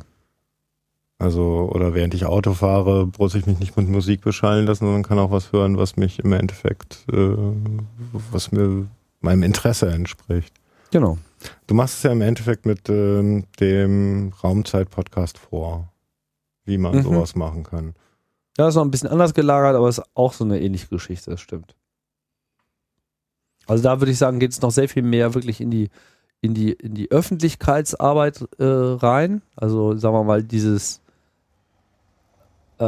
äh, okay, also auch bei Raumzeit, denke ich, habe ich schon häufiger mal Leute getroffen, die gesagt haben, ja, ich habe jetzt mal hier mir mal die Story von der anderen Mission angehört, weil ich wusste zwar, dass es das gibt, aber schön da nochmal ein paar Details Achso, auch zu intern, hören. ja. Ja, ja, also das Mhm. hat man Das- schon, das hat man schon schön. gemerkt, aber das äh, ist auch etwas, was sich jetzt so nach drei Jahren überhaupt erstmal so ein bisschen aufgebaut hat. Jetzt gibt's ja gerade so ein bisschen Unterbrechung, weil das Projekt ja jetzt von DLR und ESA nicht mehr fortgeführt wird und ich jetzt eben Wege suche, wie ich das äh, unabhängig davon weiterführen kann. Aber das hat auf jeden Fall noch Potenzial. Also NGOs vor, aber auch Privatpersonen wahrscheinlich, oder? Also jeder, der was Interessantes zu erzählen hat. Klar, also ich meine, im privaten Bereich greift das ja enorm um sich. Also ich würde sagen, gerade so in den letzten zwei Jahren haben wir irgendwie sehr viele neue äh, Formate gesehen, die so in, aus, aus Nischen herausrufen, die man so auch erstmal nicht ohne weiteres auf dem Zettel hat. Was weiß ich hier neulich Jagdfunk äh, über den Weg Genau, gelaufen. Fußball. Ja, wo es halt einfach mal um die Jagd geht. So. Und Mhm. jede Sendung gibt dir da irgendeinen äh, Aspekt neu. Ja, Fußball-Podcasting ist ja auch schon enorm da. Ist auch ein sehr schönes Beispiel für eben Community-Bespaßung. Also wo du auch wirklich Informationen aus so einem Vereinsgefüge, also wenn es der Verein selber macht, das ist eher seltener, aber zumindest aus so wohlinformierten Fankreisen für die weniger äh, wohlinformierten Fankreise, da ist das natürlich auch super. Und merkt das zum Beispiel, also ich verfolge hier so ein bisschen den Union-Podcast von, von Textilvergehen, äh, Sebastian, Stefanie Fiebrich und Mitstreiter. Und klar, da ist natürlich meistens auch jede Sendung mit, wie ist das letzte Spiel gelaufen und was, was, was war sonst noch so. Aber dann gibt's auch so Momente, da gab's jetzt hier vor so ein paar Monaten äh, einen Vorfall, wo es ein äh, Freundschaftsauslandsspiel gab in Schweden und da gab's dann richtig äh, so Fanausschreitungen, so aus dem Nichts heraus. Ja, so ein bisschen äh, provoziert von, von der Gegnerseite und dann haben die sich so ein bisschen hinters Licht führen lassen. Ich kriege das jetzt im Detail auch nicht so zusammen, aber da, da ist halt was passiert, was irgendwie alle scheiße fanden. Und dann hast du einfach in so einem Podcast die Möglichkeit, erstmal wirklich auch mal die ganzen Fakten dann auch zusammenzufassen und das dann auch so in der Debatte zu bewerten. Und damit gibst du natürlich auch was in so eine Fangemeinde mit rein und schaffst es dann im Idealfall natürlich auch da ein Bewusstsein für, was ist da schiefgelaufen, was können wir dagegen tun, etc. zu machen. Also du stärkst einfach so eine Community damit. Mhm. Ich sehe aber genauso gut Möglichkeiten in äh, Firmen. Ich habe zum Beispiel ähm, letzten Jahr so eine Serie gemacht ähm, für, so ein, für so eine mittelständische Firma, so als firmeninterner äh, Podcast. Machst quasi dein Radio mehr so als Meeting-Ersatz und Weiterbildungsinstrument. So ein Knowledge Base auf Audiobasis. Genau. Du quatscht einfach mal so 10 bis 20, 30 Minuten über ein bestimmtes Thema und legst das halt einfach in so einer Podcast-Seite äh, ab mit einem ordentlichen Archiv. Und da, was weiß ich, da sind, glaube ich, so an die 80 Sendungen zusammengekommen. Also so Kleinkram. Wie machen wir unsere Produkte? Welche Anforderungen gibt's da? Wie sieht das hier? Was sind für uns Kunden und wie gehen wir damit um? Welchen äh, Anteil hat irgendwie äh, unser Support Center für die Produktentwicklung? Wie funktioniert unsere Alarmanlage? Was haben wir? Was ist die Mhm. Geschichte dieses Unternehmens und warum ist die Struktur dieses Unternehmens so geworden über die Zeit und genauso und nicht anders? Und all so eine Fragen, die du dich eigentlich fragen musst, wenn du neu in so ein Unternehmen reinkommst, in dem Moment, wo die halt einen neuen Mitarbeiter haben. Klar, irgendwie, wenn du da ein paar Jahre äh, arbeitest, kriegst du das dann vielleicht auch mit. Ja, oder wenn du halt enorm viel Zeit in Meeting, Vorbereitung, Briefing von neuen Mitarbeitern machst, aber dann hältst du halt auch erstmal zwei Monate davon ab, äh, irgendwie ihren Job auch mal richtig zu beginnen, wenn du die ganze Zeit nur Meetings hast. Mhm. Wenn du aber stattdessen auf so ein Archiv zeigen kannst, sagen kannst, ja hier, hör dir mal irgendwie alle mit dem, äh, mit der Kategorie oder dem Schlagwort getagten Sendungen an, weil das betrifft jetzt deinen Bereich, Vertrieb oder so. Ja, hier reden wir über unsere Vorbereitungen zur Messe, hier äh, reden wir über äh, Intention und Vorbereitungen eines äh, firmeninternen Events für Kunden und so weiter, all solche Sachen. Da verbringst du dann relativ wenig Zeit mit. Im Idealfall, wenn du ein halb engagierter äh, neuer Mitarbeiter bist, haust du dir das Teil einfach ins Auto und die halbe Stunde morgens zur Arbeit hin und wieder zurück, deckst du da jeden Tag äh, locker vier, fünf Sendungen mit äh, ab, hörst vielleicht äh, die ein oder andere noch, noch mal und du bist einfach ganz anders drin, so. Und kannst es quasi mehr oder weniger en passant äh, machen, ohne sich jetzt da groß in so einen Schulungsmodus begeben zu müssen. Also auch das finde ich eine ganz hervorragende Anwendung davon. Ich könnte das sogar gut vorstellen als ähm, ja, Nachrichtensendung, wenn du jetzt so eine Firma hast, die viele Außendienstmitarbeiter hat, ja, dass die nicht irgendwie immer kommunizieren müssen mit dem Telefon und irgendwie sich per Flurfunk Neues Genau. verbreitet, sondern einfach, da kommt einmal die Woche eine Sendung von 10, 15, 20, lass es eine Stunde sein, raus mit hier, das sind unsere neuen Produkte, das Genau. ist die letzten Monate, das ist die letzte Woche passiert. Genau, so eine, so eine, das so eine, so eine Freitagssendung, ne? So, so This Week in Our Company. So, Mhm. was ist passiert? Ja, wir haben irgendwie einen neuen Mitarbeiter,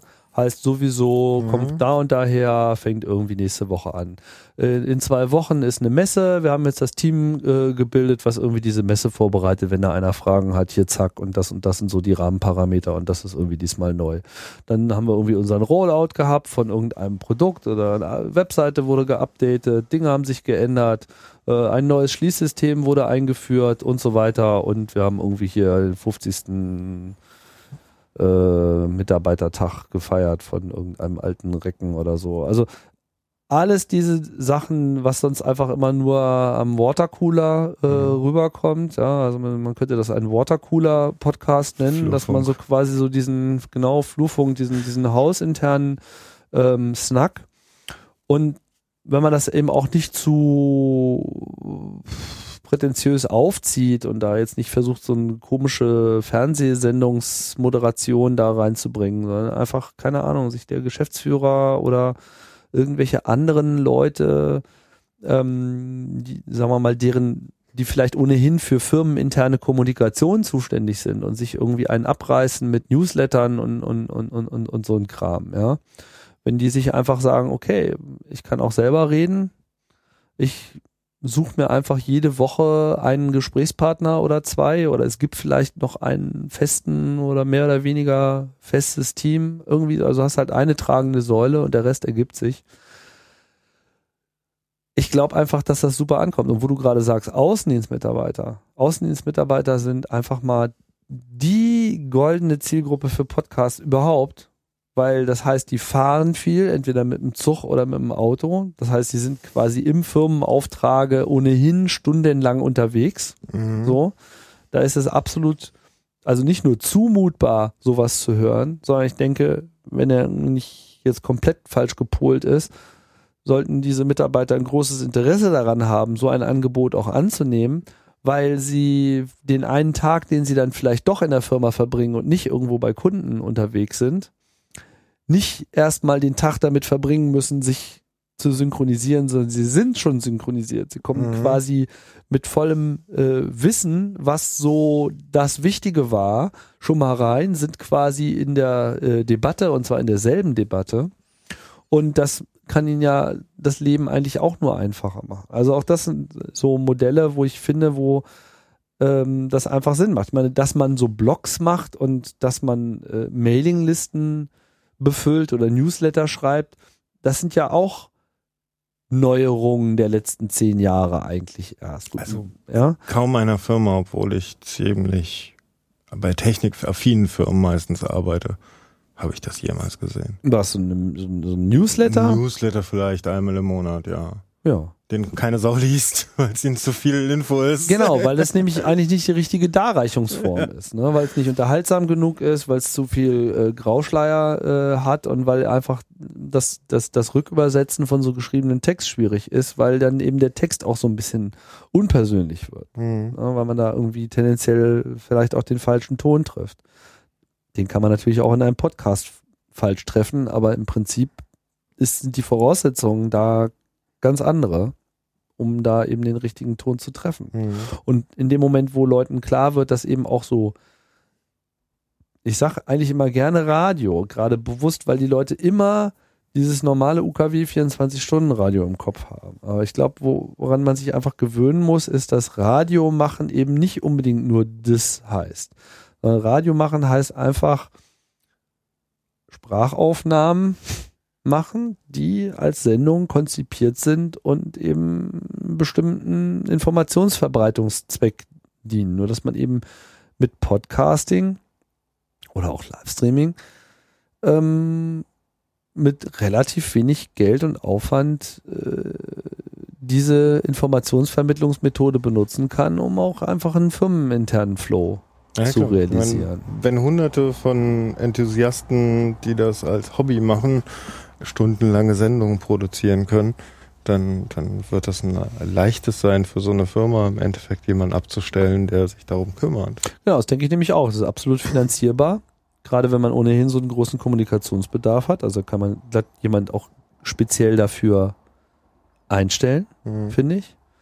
Oder zumindest ein Großteil der Arbeit, also so, ja, das, die Hälfte der Arbeit fließt halt da rein und die andere Hälfte vielleicht fließt in die Newsletter oder fließt in, keine Ahnung, Webseitenbetreuung, was auch immer noch dazu äh, gehört. Mhm. Das hängt dann auch immer sehr vom Unternehmen ab. Ja, und das, ähm, Das würde ich auch gerne Firmen äh, anbieten.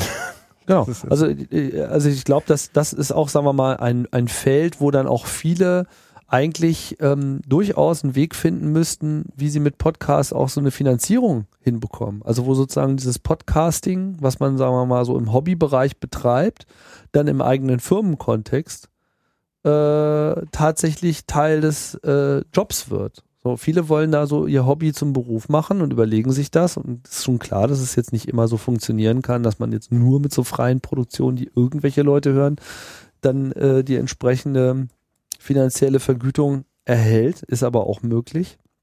Aber warum nicht einfach mal überlegen, ob der Job, den man gerade in der eigenen Firma macht, einem wirklich so gut gefällt oder ob man nicht lieber das machen wollen würde. Mhm. Ja, also kann ja sein, dass einem die Firma nach wie vor gefällt und dass man da einfach sich eigentlich nicht unwohl fühlt, aber ähm, warum nicht mal mit der Idee äh, firmeninterner Podcast aufschlagen und sagen, hier, ich möchte jetzt gerne mal so und so viel Prozent meines Jobs mich darauf kommunizieren. Wir probieren das einfach mal ein halbes Jahr aus und dann gucken wir mal. Mhm. So.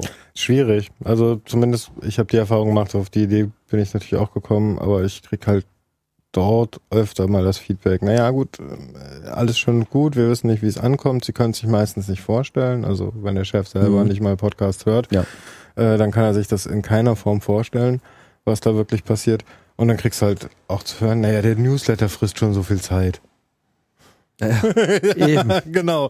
Aber die, die, die Rückkehr, um äh, den, den Umkehrschluss zu machen, ja, dann machen wir das halt zu unserem Newsletter. Ne? Und, äh, nee, den Newsletter brauchen wir, das ist Ja, ja, das haben- etabliert. Genau, das haben wir ja noch nie so gemacht. Genau, das ist dieses, das haben wir noch nie so gemacht. Ja. Ich finde aber auch, dass sich viel mehr Firmen eigentlich einen Markt aufbauen könnten, wenn sie anfangen würden, mehr über das, was sie tun, zu podcasten. Also Genau. einfach äh, äh, Kunden finden könnten, äh, die Leute nicht mit ihrem Produkt alleine lassen, sondern damit auch sozusagen ja, die FAQ der letzten Woche sozusagen, was, was ist oft passiert oder was kann ich mit meinem Gerät, was ich gekauft habe, noch anstellen. Genau, Tipps und, Tricks. Tipps und Tricks, sowas in der Richtung. Mhm. Das, das fehlt, finde ich, auch noch ziemlich. Ja. Da muss man halt ein guter Verkäufer sein, um das den Firmen klar zu machen. Ja, aber es ist alles machbar. Also ich denke, wenn man, wenn man sich ohnehin wohlfühlt im Podcast-Sitz, dann hat man halt auch irgendwann diese Scheu verloren. Oder Mhm. sollte man zumindest verlieren, finde ich. Ich meine, ich war da nie sonderlich ängstlich. Ähm, manche sind das, gut, legen es vielleicht ab, vielleicht nicht, aber äh, am Ende, ich meine, wenn man was, wenn man was machen will und wenn man irgendwie was wenn man auch ein Interesse daran hat, einer Tätigkeit nachzugehen, die einen befriedigt, dann muss man halt auch selber mal äh, da den Ball in die Hand nehmen. Mhm. Geht ja nicht anders. Mhm. Und denen auch mal zeigen, wie funktioniert das eigentlich, ja. Man hast ja schon an meiner, an meiner Geschichte so ein bisschen gemerkt, ich, meine, ich habe mir nie Gedanken über die Zukunft gemacht. Nie. Nicht ein einziges Mal in meinem Leben habe ich irgendwie über das nächste Jahr nachgedacht. Das ist aber auch schon eine Besonderheit.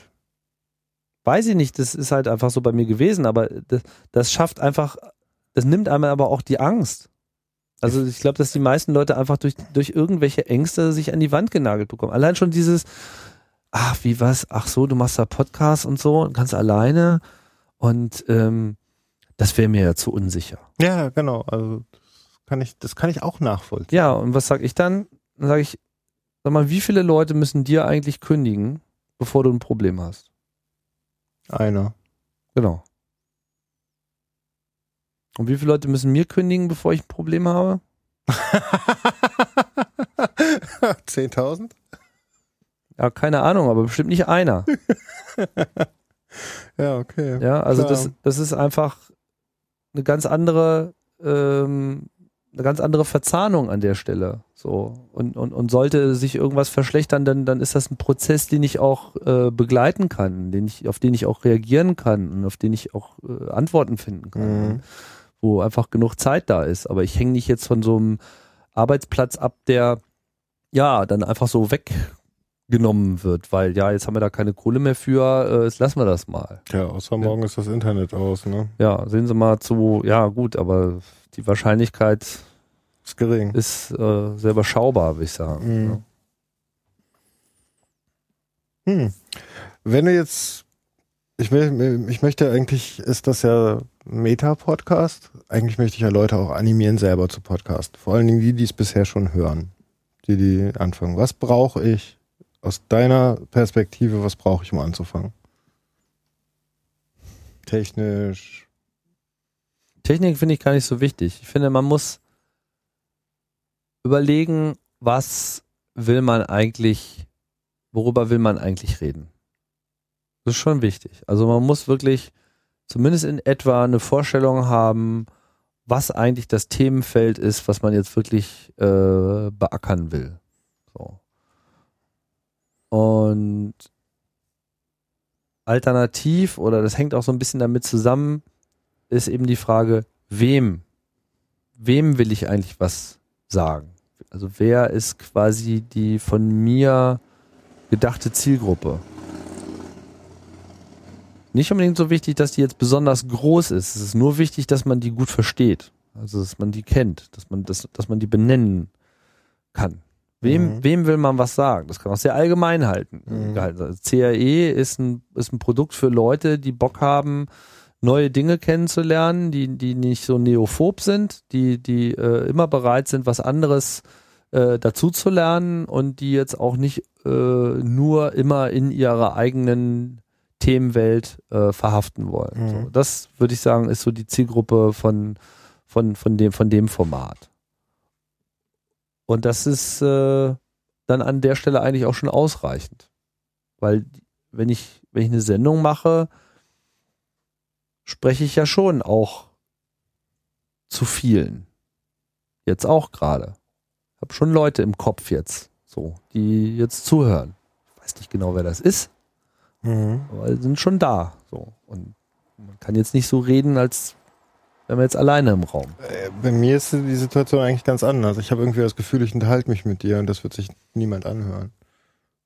Ja, aber erstens weißt du, dass das nicht so ist und zweitens äh, hast du ja auch äh, hier eine klare äh, Zielsetzung. Ja, ich meine, du hast, äh, du willst über, du redest mit Leuten, die selber podcasten über ihre Motivation, das ist klar. Und deine Zielgruppe ist halt Leute, die sich tendenziell vielleicht, also die es entweder so interessiert, was Motivation äh, dahinter ist oder die eben vielleicht latent auch immer schon so mit diesem Gedanken gespielt haben, aber für sich noch nicht so genau gefunden haben, wo man es jetzt genau äh, hinmacht. Das ist eine klar umrissene Zielgruppe und es ist auch ein klar umrissenes Format und insofern funktioniert das ja auch. Ja, und unter anderem soll eigentlich auch so ein bisschen die Person hinter den Podcasts ein bisschen beleuchten und darstellen. Also, Klar. dass, dass äh, man die auf eine andere Art und Weise kennenlernt. Oft, mir ist es zum Beispiel aufgefallen, ich, meine, der Titel ist ja da auch schon Programm. Also ich meine, Sendungsbewusstsein, und das mir. das sind schon Leute. Ja gut, aber das, das, das, das, äh,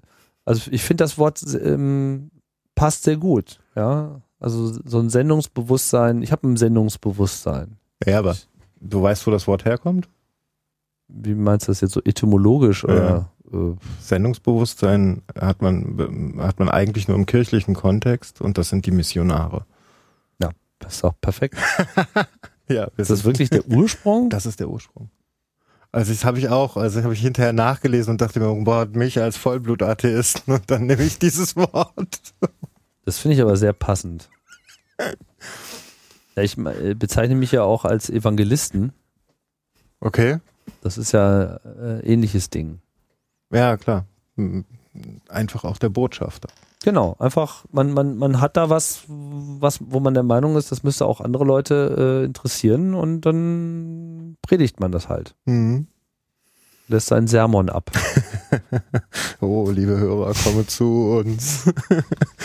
ähm, wie meinst du das eigentlich, wenn der, also ich habe immer das Gefühl, es müsste sich noch weiter in die Gesellschaft verbreiten. Immer noch, also ich versuche allen möglichen Leuten Podcasts aufzuzwängen, mehr oder weniger. Und mache dabei auch einen ziemlich großen Unterschied zwischen Dosen-Podcasts, wie ich nenne, also das Re, äh, das zeitsouveräne Nachhören, wie das so schön heißt. Und Das Postcasting. ja. Und naja, den Leuten, die das halt aus naja, mehr so diese, diese private Podcast, kann man ja auch nicht mehr ganz sagen. Ich meine, du verdienst deinen Lebensunterhalt damit. Aber trotzdem bist du für mich keine Radiosendung, weil du redest so lange mit den Leuten, bis für dich ausgequatscht ist. Du steigst sehr tief in ein Thema ein. Du hast keine zwei Minuten 30, in denen du Ja gut, Thema aber das ist ja, da nutze ich ja nur den Freiraum, der das Medium hat. Aber an Mhm. sich ist es schon Radio. Also ich will eigentlich eher den Begriff Radio so ein bisschen da wegholen, wo er derzeit ist.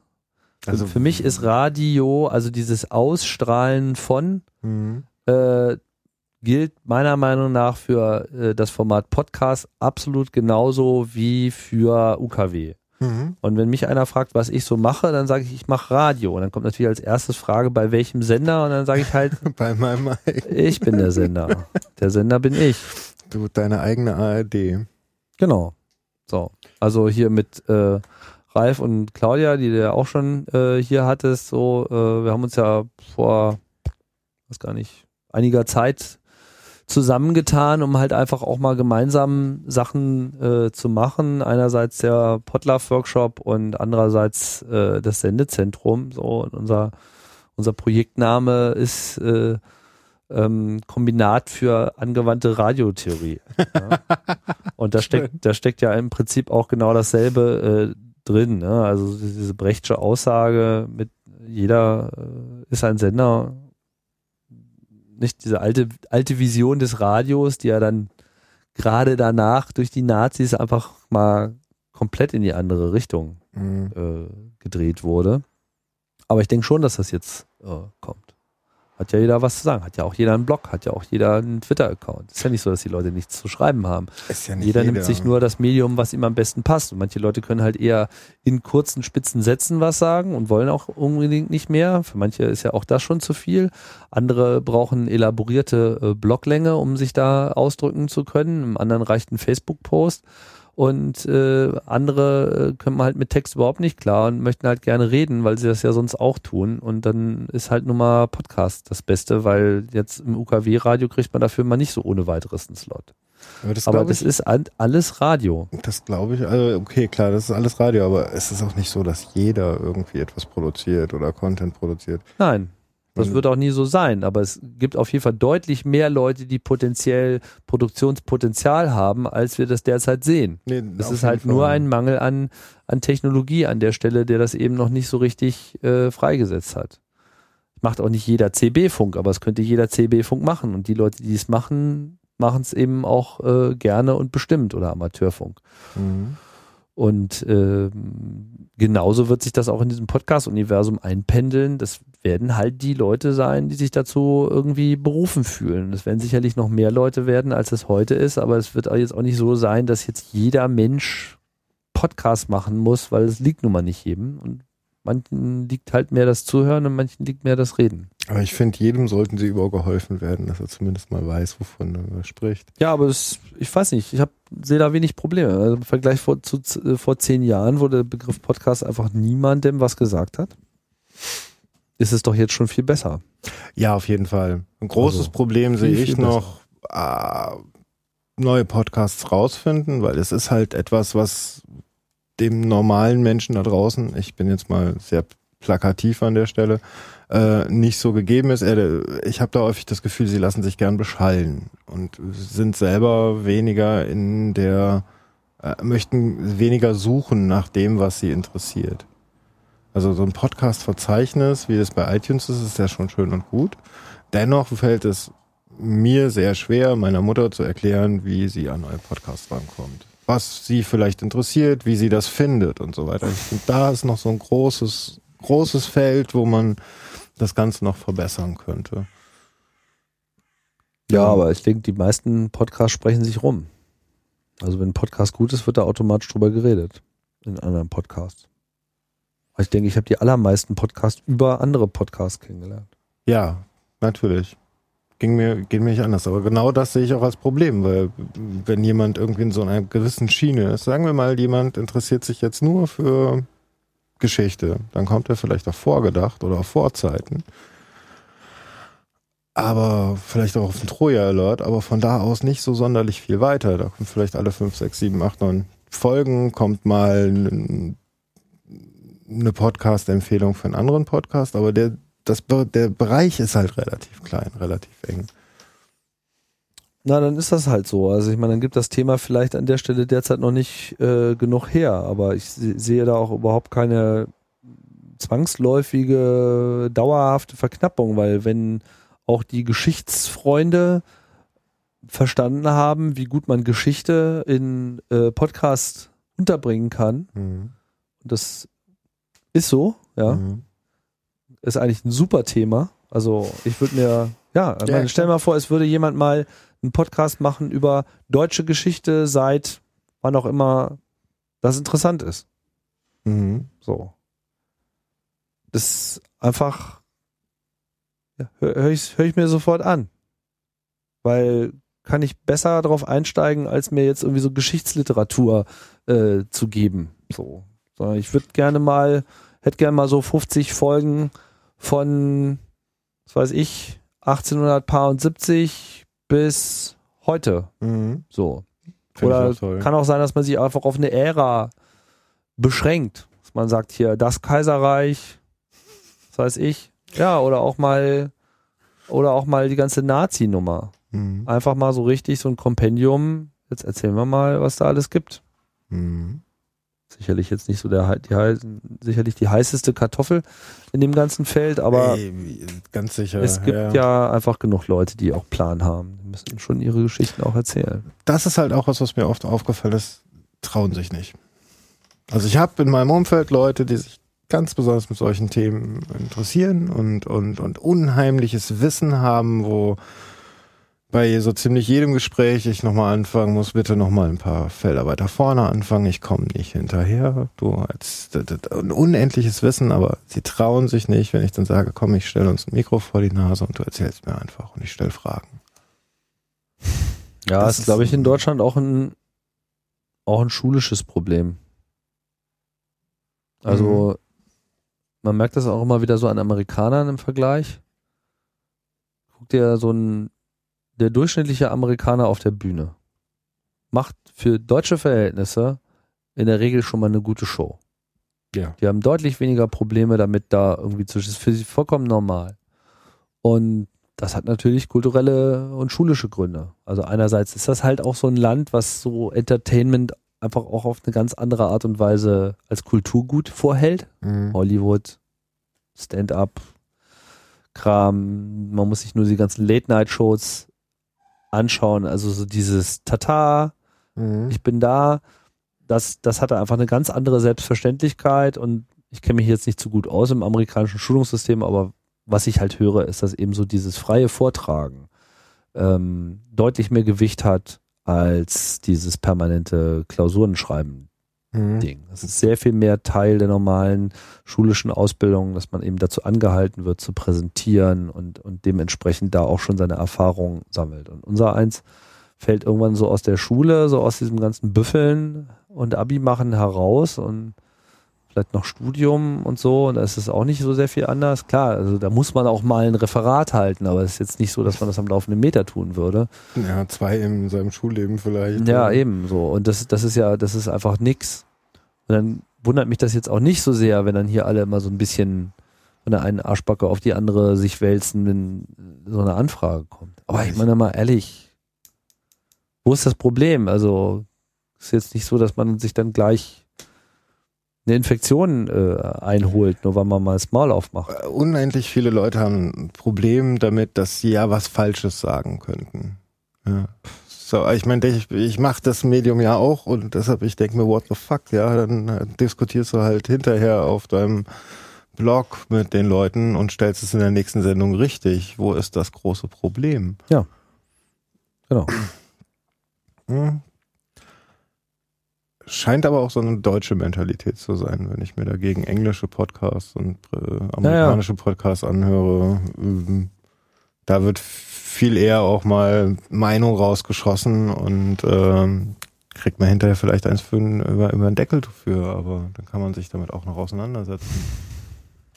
Ja, da sind wir wieder bei der Angst. Ja, also wenn man halt angstorientiert lebt, dann hat man sowieso schlechte Karten. Also es ist auch, sagen wir mal, jetzt ganz unabhängig vom Podcasten, finde ich halt, ähm, muss man sich schon darüber Gedanken machen, ob man sein, seinen Lebenslauf eher über Ängste definiert oder über Chancen.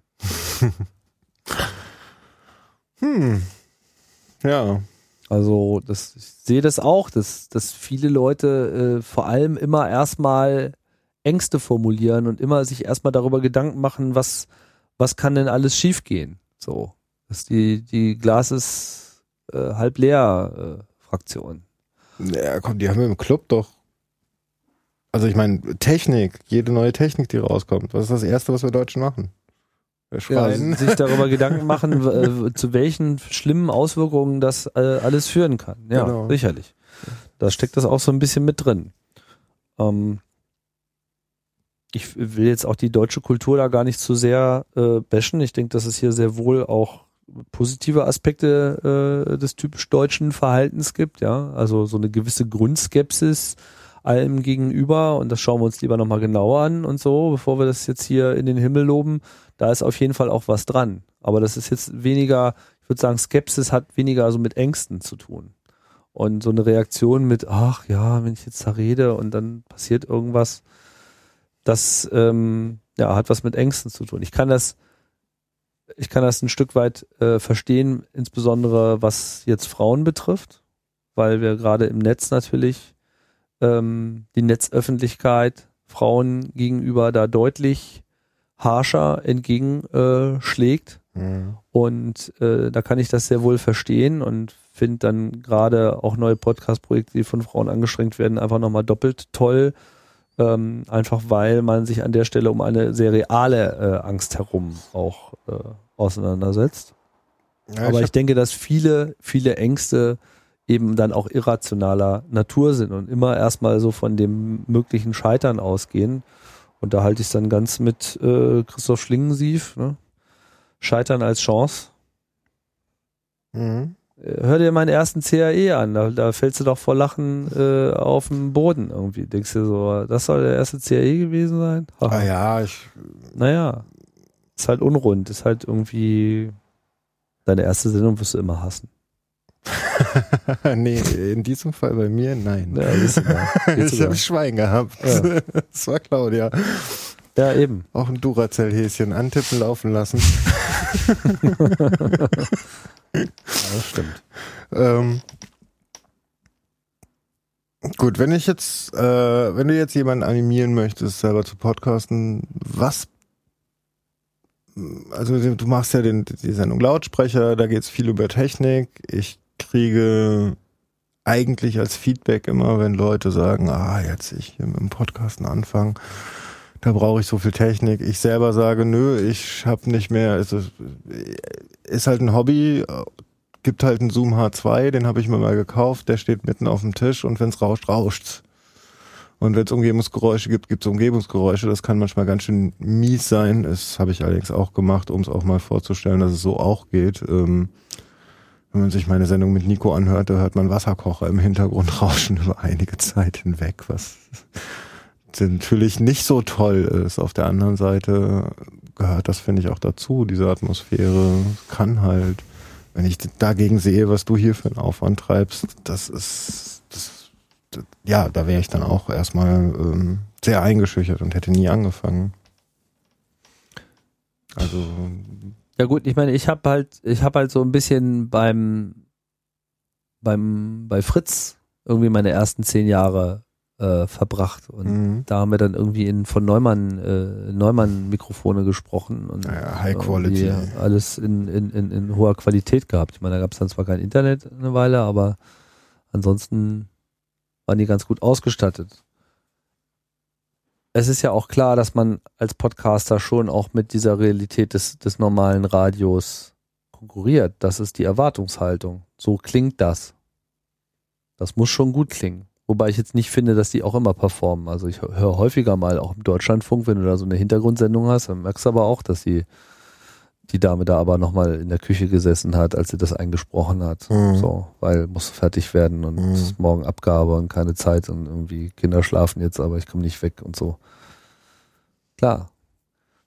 Ähm, ich finde auch nicht, dass man es jetzt übertreiben muss. Also ich meine, meine Art zu übertreiben hat System. Ich äh, kauf immer gern schon mal irgendwas, was mir so das Gefühl gibt, dass ich da auch noch zwei Jahre lang noch tolle Sachen entdecken kann. Also äh, an der Technik noch. toll An der dran. Technik, mit der Technik, die mir irgendwas noch ermöglicht, was für mich jetzt Mhm. gerade zwar noch nicht so wichtig ist, aber die ich irgendwie so am Horizont äh, sehe oder ahne. Mhm. Das muss ja jetzt nicht jeder so machen. Man kann auch ganz pragmatisch sein. Nur am Ende ist es wichtig, dass man gut verstanden wird und dass man kein Audio abliefert, was es den Leuten einfach schwer macht zu folgen. Da kann man noch so einen guten Inhalt bringen, dann ist es halt auch bekloppt. Ja gut, ein bisschen Qualität sollte es schon haben. Ja, es sollte ein bisschen Qualität haben und ich finde halt auch, wenn man mehrere Stimmen hat, sollte man eben auch jede Stimme einzeln mikrofonieren. Klar, das kostet dann halt mehr Geld und so, aber der Unterschied zwischen das Mikrofon ist zwei Meter entfernt und das Mikrofon ist 20 Zentimeter entfernt, der ist halt relevant. So, Mhm. der ist, der ist halt wirklich deutlich spürbar und in der Nachbearbeitung äh, macht das auch einen großen Unterschied aus. Und ich finde, man sollte sich für die Aufnahmesituation, die man eben vorhat, schon überlegen, wie man das am besten machen kann. Dass es da Zwänge gibt mit finanzieller Natur und so, sehe ich ja auch alles ein, aber da kann ich dann auch nicht weiterhelfen. Also es ist, es ist möglich, mit günstigem Equipment voranzuschreiten. Man kann ja auch erstmal einfach zwei nicht komplett auf den Kopf gefallene dynamische Mikrofone am Kabel nehmen. Ja, Mhm. für zwei Personen. Da hat man eine unglaublich gute Isolierung, wenn die Mikrofone nicht zu scheiße sind. Also die gibt's auch in scheiße, aber die gibt's halt auch in nicht ganz so bekloppt so. Was weiß ich, gibt's 40, 50 Euro aus für so ein dynamisches Mikrofon. Was? Dann klingen die halt auch okay. Es ist das. Aha. Weil 40, 50 Euro hört sich für mich jetzt. Also ich meine, was gibt man normalerweise für ein Hobby aus? Ne? Also das ist, das ist schon okay. Ja, also ich glaube, bei Thomann geht das irgendwie so mit ihrer Hausmarke so bei 29 Euro los. Oder vielleicht gibt's sogar schon noch billigere Angebote, Mhm. weiß ich nicht. Ich meine, man muss sich halt klar machen, irgendwann heißt es, dass das Gerät für drei Euro hergestellt wurde, ab be- bestimmten Verkaufspreisen. Mhm. Also wo soll dann die Qualität noch herkommen? Und Mikrofone sind halt auch gerade so eine Sache, da hängt halt schon sehr viel von einer guten Zusammenbausystematik Mhm. Äh, ab. Deswegen sind ja wirklich gute Mikrofone auch immer so teuer. Aber man kann mit einem, einem okayen, dynamischen Mikrofon im Prinzip in jeder beliebigen Situation gut aufnehmen. Dann hast du halt bloß das Mikrofon in der Hand so und wenn du gut bist, hast du halt auch noch Kopfhörer auf. Kopfhörer einfach, weil es eben einen erstmal besser isoliert von der Umgebung, man wird nicht so schnell abgelenkt und vor allem auch wenn man so eine gewisse Distanz hat, so wie was weiß ich, wie wir, wir sind jetzt ungefähr zwei Meter auseinander, äh, ohne die Kopfhörer würden wir halt wahrscheinlich lauter reden wollen, Mhm. um sicher zu sein, dass man verstanden wird und dann versteht man vielleicht auch irgendwas wieder nicht und so. Und Kopfhörer äh, lässt dich halt mehr so eintauchen und vor allem gewöhnst du dich daran, die Lautstärke der eigenen Stimme auch entsprechend anzupassen. Also man merkt sofort, wenn das Mikrofon zu weit weg ist, was bei dynamischen Mikrofonen ja, Ja, sofort ein äh, Problem ist, weil 10 Zentimeter mehr und dann bleibt schon mal wenig übrig. Ne? Ist Hast du halt ein. Kondensatormikrofon, was an sich besser ist, dann nimmst du halt tendenziell eher zu viel Raum auf. So, da hast du dann Mhm. wiederum das Problem des Raumklangs. Das muss man sehen, da muss man sich rantasten, aber man kann eben für relativ wenig Geld eigentlich schon ordentlich arbeiten. Also gerade so diese Kleinstmischpulte sind heutzutage schon sehr günstig zu haben. Das geht auch so bei 40, 50 Euro los für zwei Mikrofone teilweise auch schon mit USB, um das dann direkt an den Rechner anzuschließen, da direkt aufzunehmen. Mhm. Ne, es gibt diese, was weiß ich, diesen kleinen Zoom R24, da ist auch so ein bisschen so ein Plastikbomber, aber da hast du dann halt auch mehrere Mikrofonanschlussmöglichkeiten und kannst da mehrspurig auf so eine SD-Karte aufnehmen. Es geht alles. Ja. Also Leute produzieren damit Podcasts, die jetzt nicht äh, komplett scheiße klingen. Aber so dieses ein Mikrofon irgendwo in der Mitte eines halligen Raums und dann ruft man da so äh, vom Kühlschrank mal hin. Gut, das kann man unter Atmosphäre wegbuchen, aber das wird sich dann in der Straßenbahn nicht mehr gut anhören, weil es einfach zu wenig äh, zu wenig Stimmpräsenz hat und man dann einfach nicht mehr in der Lage ist, da ein ordentlich lautes Signal draus zu machen, was eben konkurriert mit Außengeräuschen. Und das Mhm. ist ja eben auch so ein riesiger Unterschied. Podcasts durch diese Offline-Natur werden natürlich auch an viel mehr Orten gehört. Radio hörst du, das hörst du im Auto, hörst du vielleicht in der Küche, so, Mhm. okay, mancher vielleicht noch im Wohnzimmer, da kann man immer so schön laut aufdrehen, wie man es gerade braucht. Im Auto sowieso, weil die Autos so leise geworden sind und das einfach funktioniert. Aber du hörst halt selten, also fast, ich kenne niemanden, der, wie gesagt, ein tragbares UKW-Gerät hat und auf Kopfhörer Radio hört. Mhm. Würde auch gut funktionieren, weil das Signal ja auch gut, ähm, Ja, in der U-Bahn wäre Schluss, aber ansonsten. ja, wahrscheinlich wäre in der U-Bahn sogar Schluss, genau.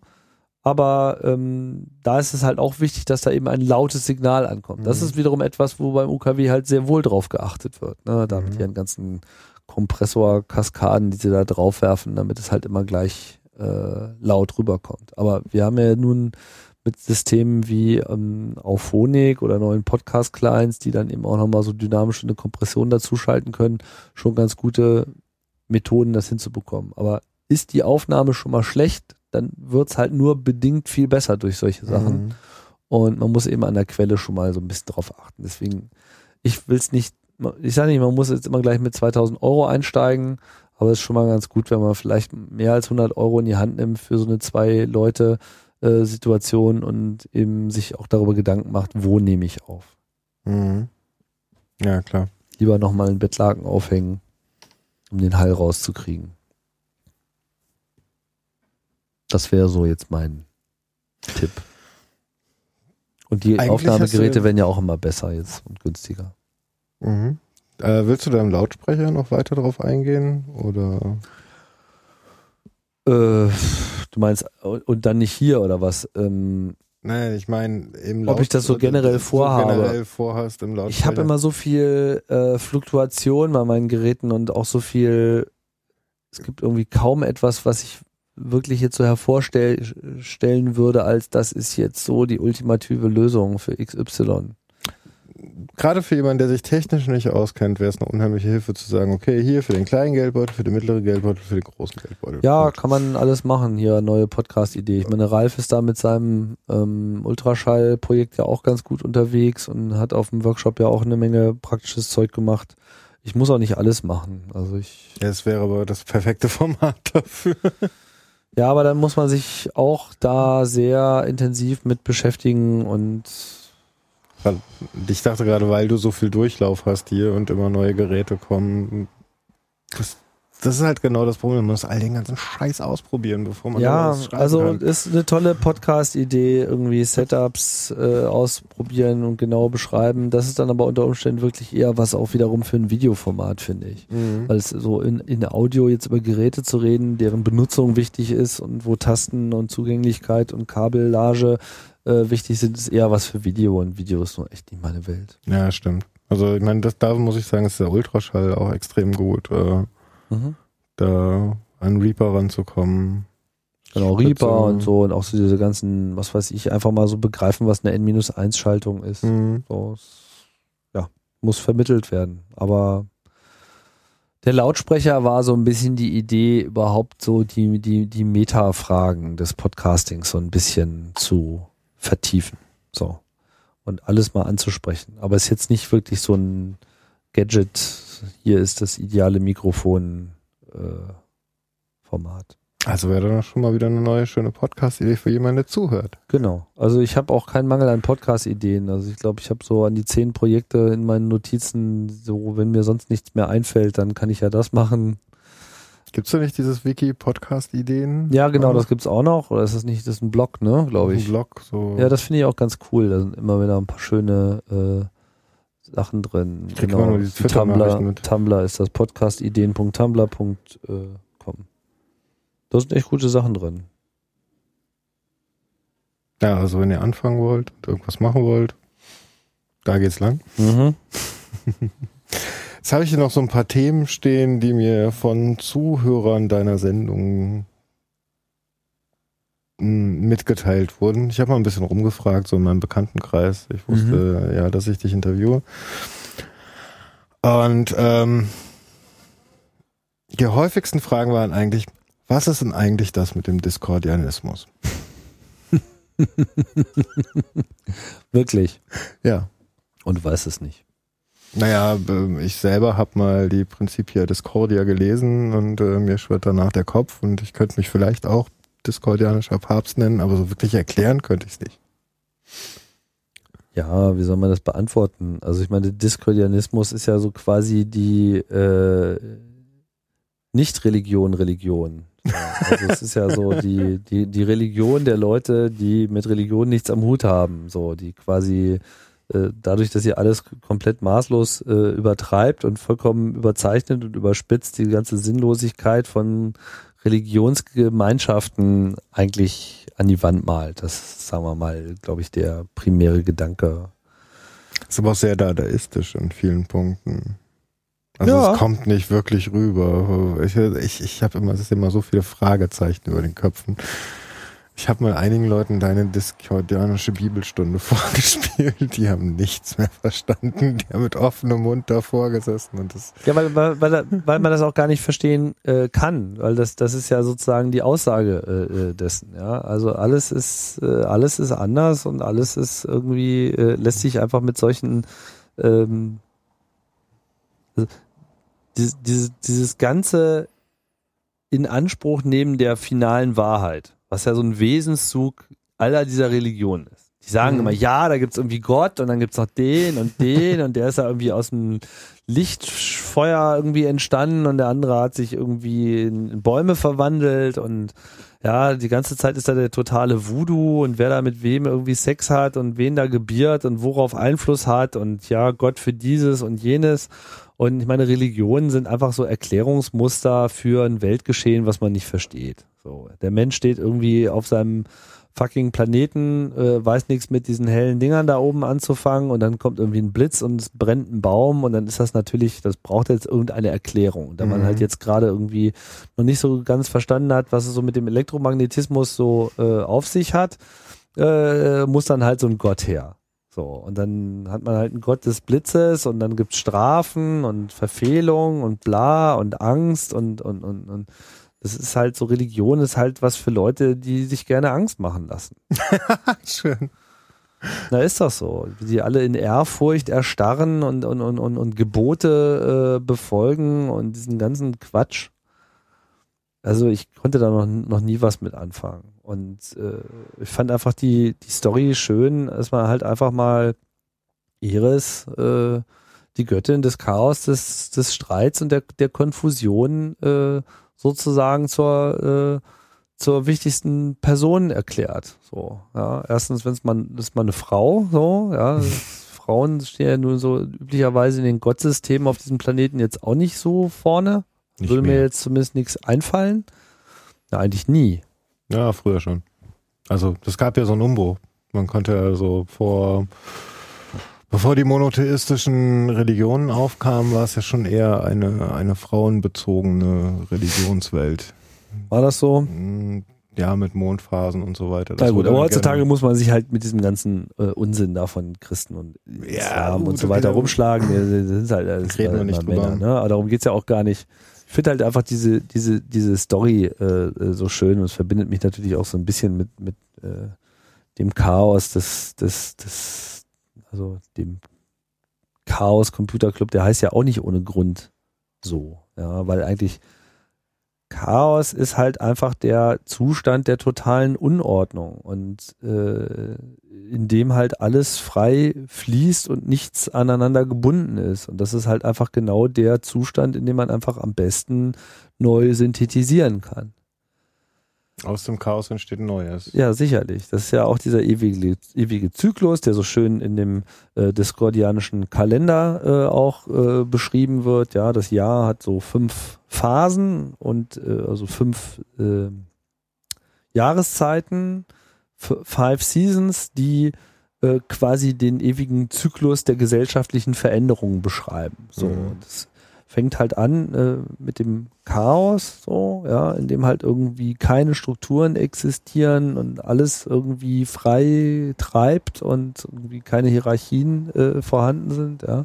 Es geht dann über in die Jahreszeit des äh, Streits, des äh, Discords, der halt irgendwie, äh, wo anfängt, sich alles aneinander äh, zu reiben und, und, und sich gegenseitig in Frage stellt und dann irgendwie so ein Sog äh, entsteht, irgendwelche Strukturen sich äh, zu schaffen. Dann in der dritten Phase der Konfusion, wo sozusagen dann so ein äh, Geflecht irgendwie, äh, ein Geflecht äh, auf das andere gelegt wird und immer wieder neue Regeln versuchen, die anderen Regeln, die nicht funktioniert haben, zu äh, ersetzen, ja, bis alle irgendwie nur noch total durcheinander sind äh, mit dem Ergebnis äh, der vierten Jahreszeit der Beamtenherrschaft, in der du halt dann wirklich die vollständige Büro bürokratische äh, Ver, Ver, Verfnordung, Verflechtung, Verdickung äh, hast, bis halt einfach alles nur noch erstarrt und einfach gar nichts mehr geht. So.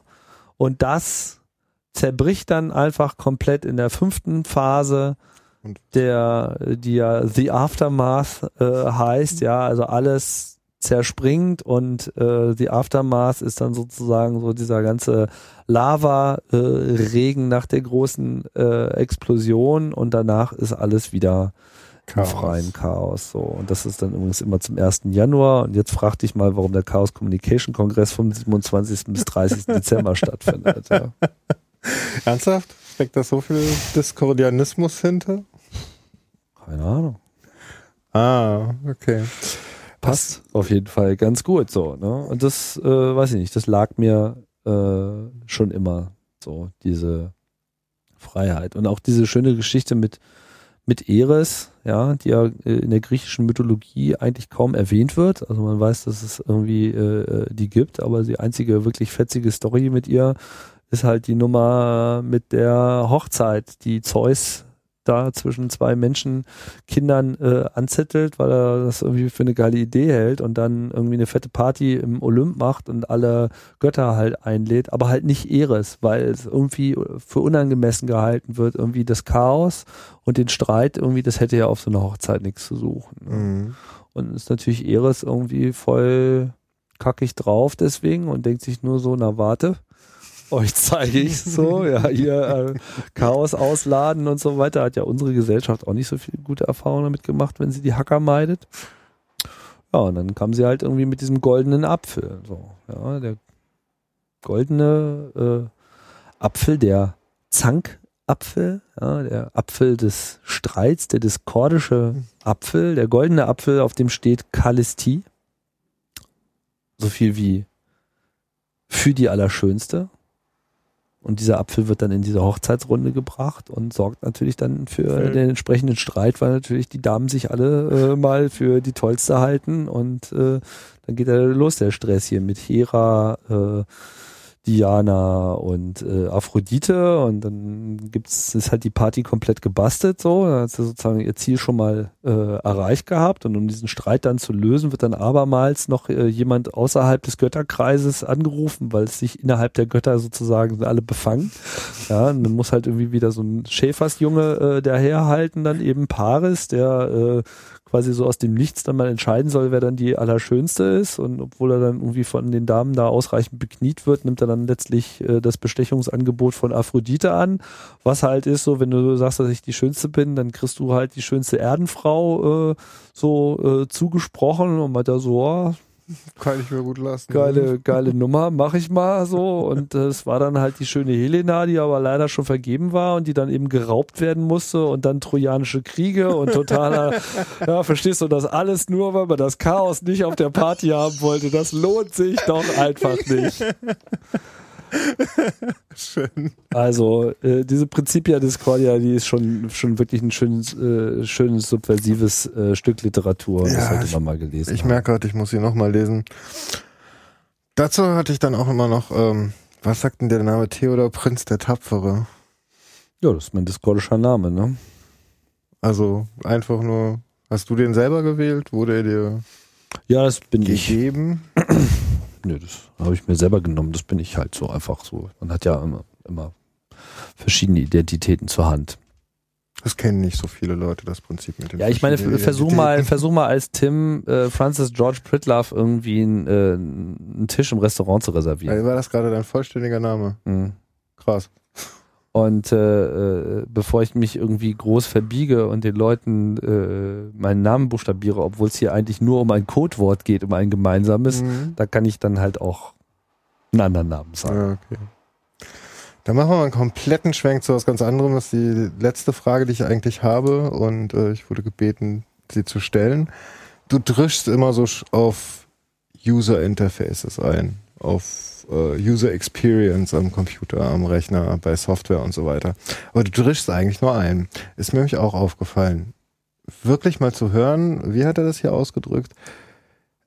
ab von den Zielgeräten, also die Zielgeräte bewusst außer Acht lassen, lassend, was ist ein, ein kleiner, guter Guide für gutes User Interface? Ja, das hängt ja immer davon ab, was man eigentlich, also was sozusagen das Problem ist, was gerade gelöst werden soll. Also es, Mhm. es gibt keine absolute Beschreibung eines guten User Interface. Ein, gut, ein User Interface ist dann gut, wenn es äh, dem, dem Zweck und den Gegebenheiten äh, entspricht und ähm, wenn es auch logisch zu erfassen ist. Also es muss einfach intuitiv aufgenommen werden können, es muss in hohem Maße äh, äh, selbsterklärend sein und es muss eben den, den, den sich daraus ergebenden Workflows, die müssen halt einfach äh, effizient sein.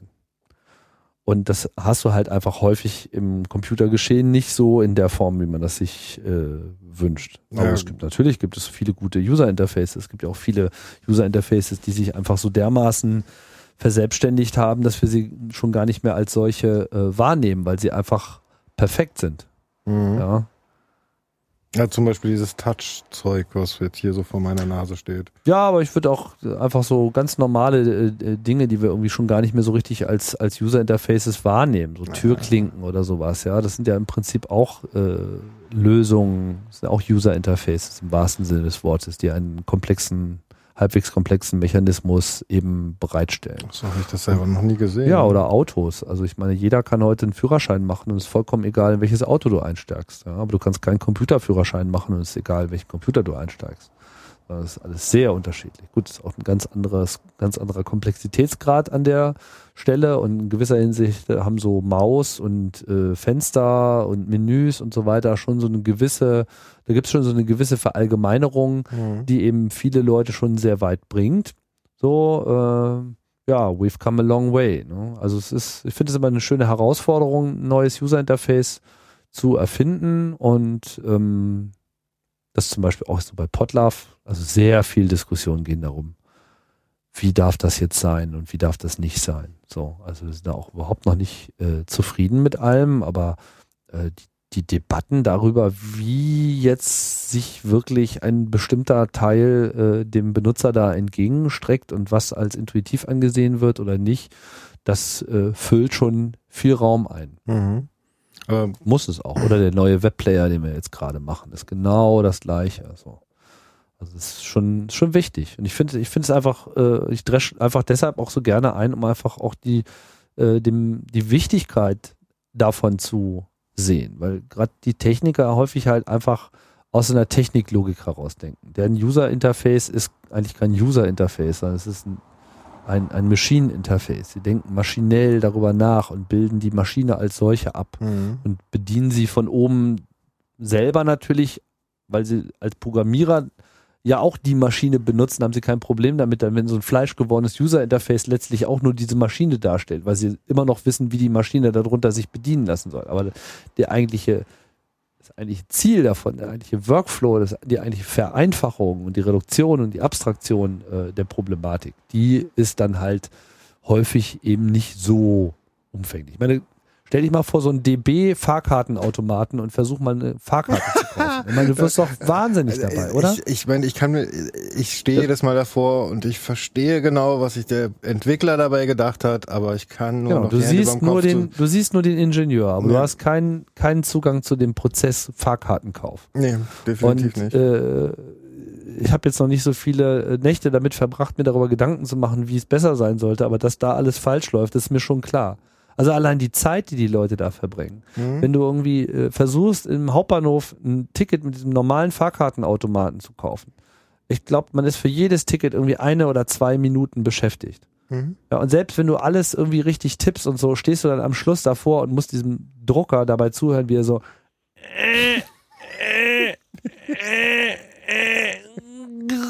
ja, also wirklich so rauswirkt und dann noch so und dann, ja, Moment und warten und drucke drei Belege und es nimmt einfach kein Ende, ja. Da gehst du echt lieber Genau. zum Schalter, auch wenn es Und- 5 Euro mehr kostet. Genau. Und in Japan, das war einfach das absolute Gegenteil. In Japan auf so einer viel, also einer, äh, wie heißt das so nochmal? Shin, Ja, genau. Shinkansen, Nee, ja, das ist der, das ist der, der, Zug. ne? Egal. Äh, da kaufen die Leute sich ein Ticket, indem sie auf die Maschine zulaufen, Kleingeld in der Hand haben, sie schmeißen das in so eine große Schüssel rein, so klirr, schrumpf, wird- ja, und dann katschang ist dann irgendwie diese, diese Karte draußen. Also der, der durchschnittliche Ticketkauf dauert so eine Sekunde, vielleicht zwei, wenn es scheiße läuft. Ja, aber, aha, Geld rein, so klick, fertig. okay. Das ist einfach in seiner Effizienz ja, so viel toller. Ja, also Ja, aber man muss doch Strecken berechnen und wie viel dann das Ticket kostet und so. ja, ein kompliziertes Tarifsystem ist halt auch Teil des User Interfaces der Infrastruktur. Also Mhm. auch da muss man sich darüber Gedanken machen, ob man sich jetzt immer so viele Freunde macht, so mit A, B, C Systemen und wo ist jetzt, ja, fahre ich jetzt zu weit und wegen dieser einen Haltestelle muss ich auf einmal 2,30 statt 1,80 zahlen. Fahre ich nicht einfach besser damit, wenn einfach alles 2 Euro kostet und scheiß drauf und die Leute denken nicht mehr so viel drauf, so 2 Euro, ich fahre, dann fährt man halt auch oft. So. Mhm. Ja, also es ist einfach in sich äh, kaputt. Ich, ich bin so ein bisschen stolz auf so ein User-Interface, was ich mal erfunden habe. Und zwar von die von dir äh, anfangs erwähnte, aber nicht besprochene Villa. äh, Villa, genau. Ja. Ähm, ich denke, die Villa, die können, da gibt es so viele Podcasts mit dir, da kann man das nachhören, oder? weiß ich nicht. Also wir hatten das, glaube ich, mal im in irgendeinem Chaosradio war das mal ein Genau, Thema Chaosradio äh, und sicherlich irgendwo nochmal gefallen. So. Ja, das werde ich raussuchen. Also ich glaube, bei Picknick am Wegesrand war es auch nochmal schon ganz gut erklärt und äh, das suche ich raus. Ich habe eh schließlich alles gehört, was da Ja, genau, da war halt so die Frage zu beantworten, wie, wie bewege ich mich mit einem Telefon durch einen Raum? Mhm. Ja, also wie, wie interagiere ich mit so einer, äh, so einer Cyberwelt und Mhm. alles, was mir zur Verfügung steht, sind die Tasten 0 bis 9 und Stern und Raute. Das habt ihr wunderbar gelöst damals. Fandst du Ich- gut? Ja? Ja. Hast du das mal ausprobiert? Ich habe es, ich war, Ah. ich habe es ausprobiert. Ich weiß nicht mehr genau, wie das, die Bewegung funktionierte, aber an sich du, die Bewegung war einfach, du drückst die 5 in der Mitte Genau, und drumherum ist alles dann die Richtung. genau dann die Richtung. Ja. Genau. Und ähm, es, ging- es war einfach nach, nach zweimal, na, nach zwei Raumwechseln hat es es drin. Genau, alle konnten das irgendwie im Schlaf. Es war irgendwie überhaupt Mhm. gar kein Problem. Und auch so das Blättern in den Nachrichten mit irgendwie vor nochmal zurück Mhm. und so funktionierte wunderbar. Walkie-Talkie-Funktion, eine Taste, fertig. So. Und das ist halt, ich denke halt, wenn man, wenn man sich ein bisschen Mühe gibt, sich darüber äh, Gedanken äh, zu machen und es ernst meint und auch wirklich sich selbst da im Ergebnis überprüft, dann ja, kriegt man das genauso gut hin, wie äh, auch das User-Interface des eigenen Podcasts richtig hinzubekommen. Weil es hat auch so ein bisschen äh, dieselbe Fragestellung eigentlich, der, der, der Zugänglichkeit. Mhm. Die ist, hast du halt auch in der Moderation. So, wie, wie schaffst du die Zugänglichkeit zu dem eigenen Format? Was muss ich immer am Anfang sagen? Was muss nicht immer gesagt werden? Was sollte ab und zu mal eingeworfen werden, um es einfach zu machen? Alles war ein bisschen zu komplex. Sollte man vielleicht mal was zusammenfassen? Irgendwas war etwas missverständlich. Sollte man vielleicht mal was äh, wiederholen? Auch das Mhm. ist äh, so ein Accessibility-Faktor an der Stelle. Und wenn man das eben so ein bisschen Erfahrung äh, auch ausreichend internalisiert und damit auch äh, für sich auch automatisiert, dann denke ich mal, ist man da schon mal auf einem ganz guten Weg. Mhm. Ja, Dankeschön. Kennst du das Konzept dieser Sendung? Ach, hier gibt es ein Konzept? Ja, es gibt ein Konzept dahinter. Weiß ich nicht. Ich das kenne. Vielleicht habe ich schon mal gehört, aber ich erinnere mich jetzt gerade nichts. Naja, die ersten drei ähm, Gesprächspartner habe ich mir selber rausgesucht, beziehungsweise ich habe mir die ersten zwei selber rausgesucht, der dritte steht noch offen. Und Ach, jetzt soll ich auch noch jemand empfehlen. Genau. Das hättest du mir auch mal vorher sagen können. Also sowas muss ich hier mal äh, extrem nachdenken. ja, ähm, jeder, jeder Gast, bei dem ich bin, empfiehlt mir im Endeffekt einen anderen Podcaster oder min mindestens zwei, besser wären drei, andere Podcaster, die ich dann als nächstes interviewen soll. Ja, also ich meine, äh, wer auf jeden Fall auch mal fällig äh, sein muss, ist natürlich Ralf, ne? Ja, genau, Rolf. Okay. der auch sich ja viel äh, Gedanken um das Podcasten als solches äh, macht und da auch, sagen wir mal, mit seinem Hintergrund auch nochmal einen ganz anderen ähm, Blickwinkel ähm, drauf hat, finde ich. Mhm. Und jetzt muss ich mal so ein bisschen kurz durch meine, ähm, meine Abos scrollen, wer hier noch für dich jetzt eigentlich unerlässlich wäre.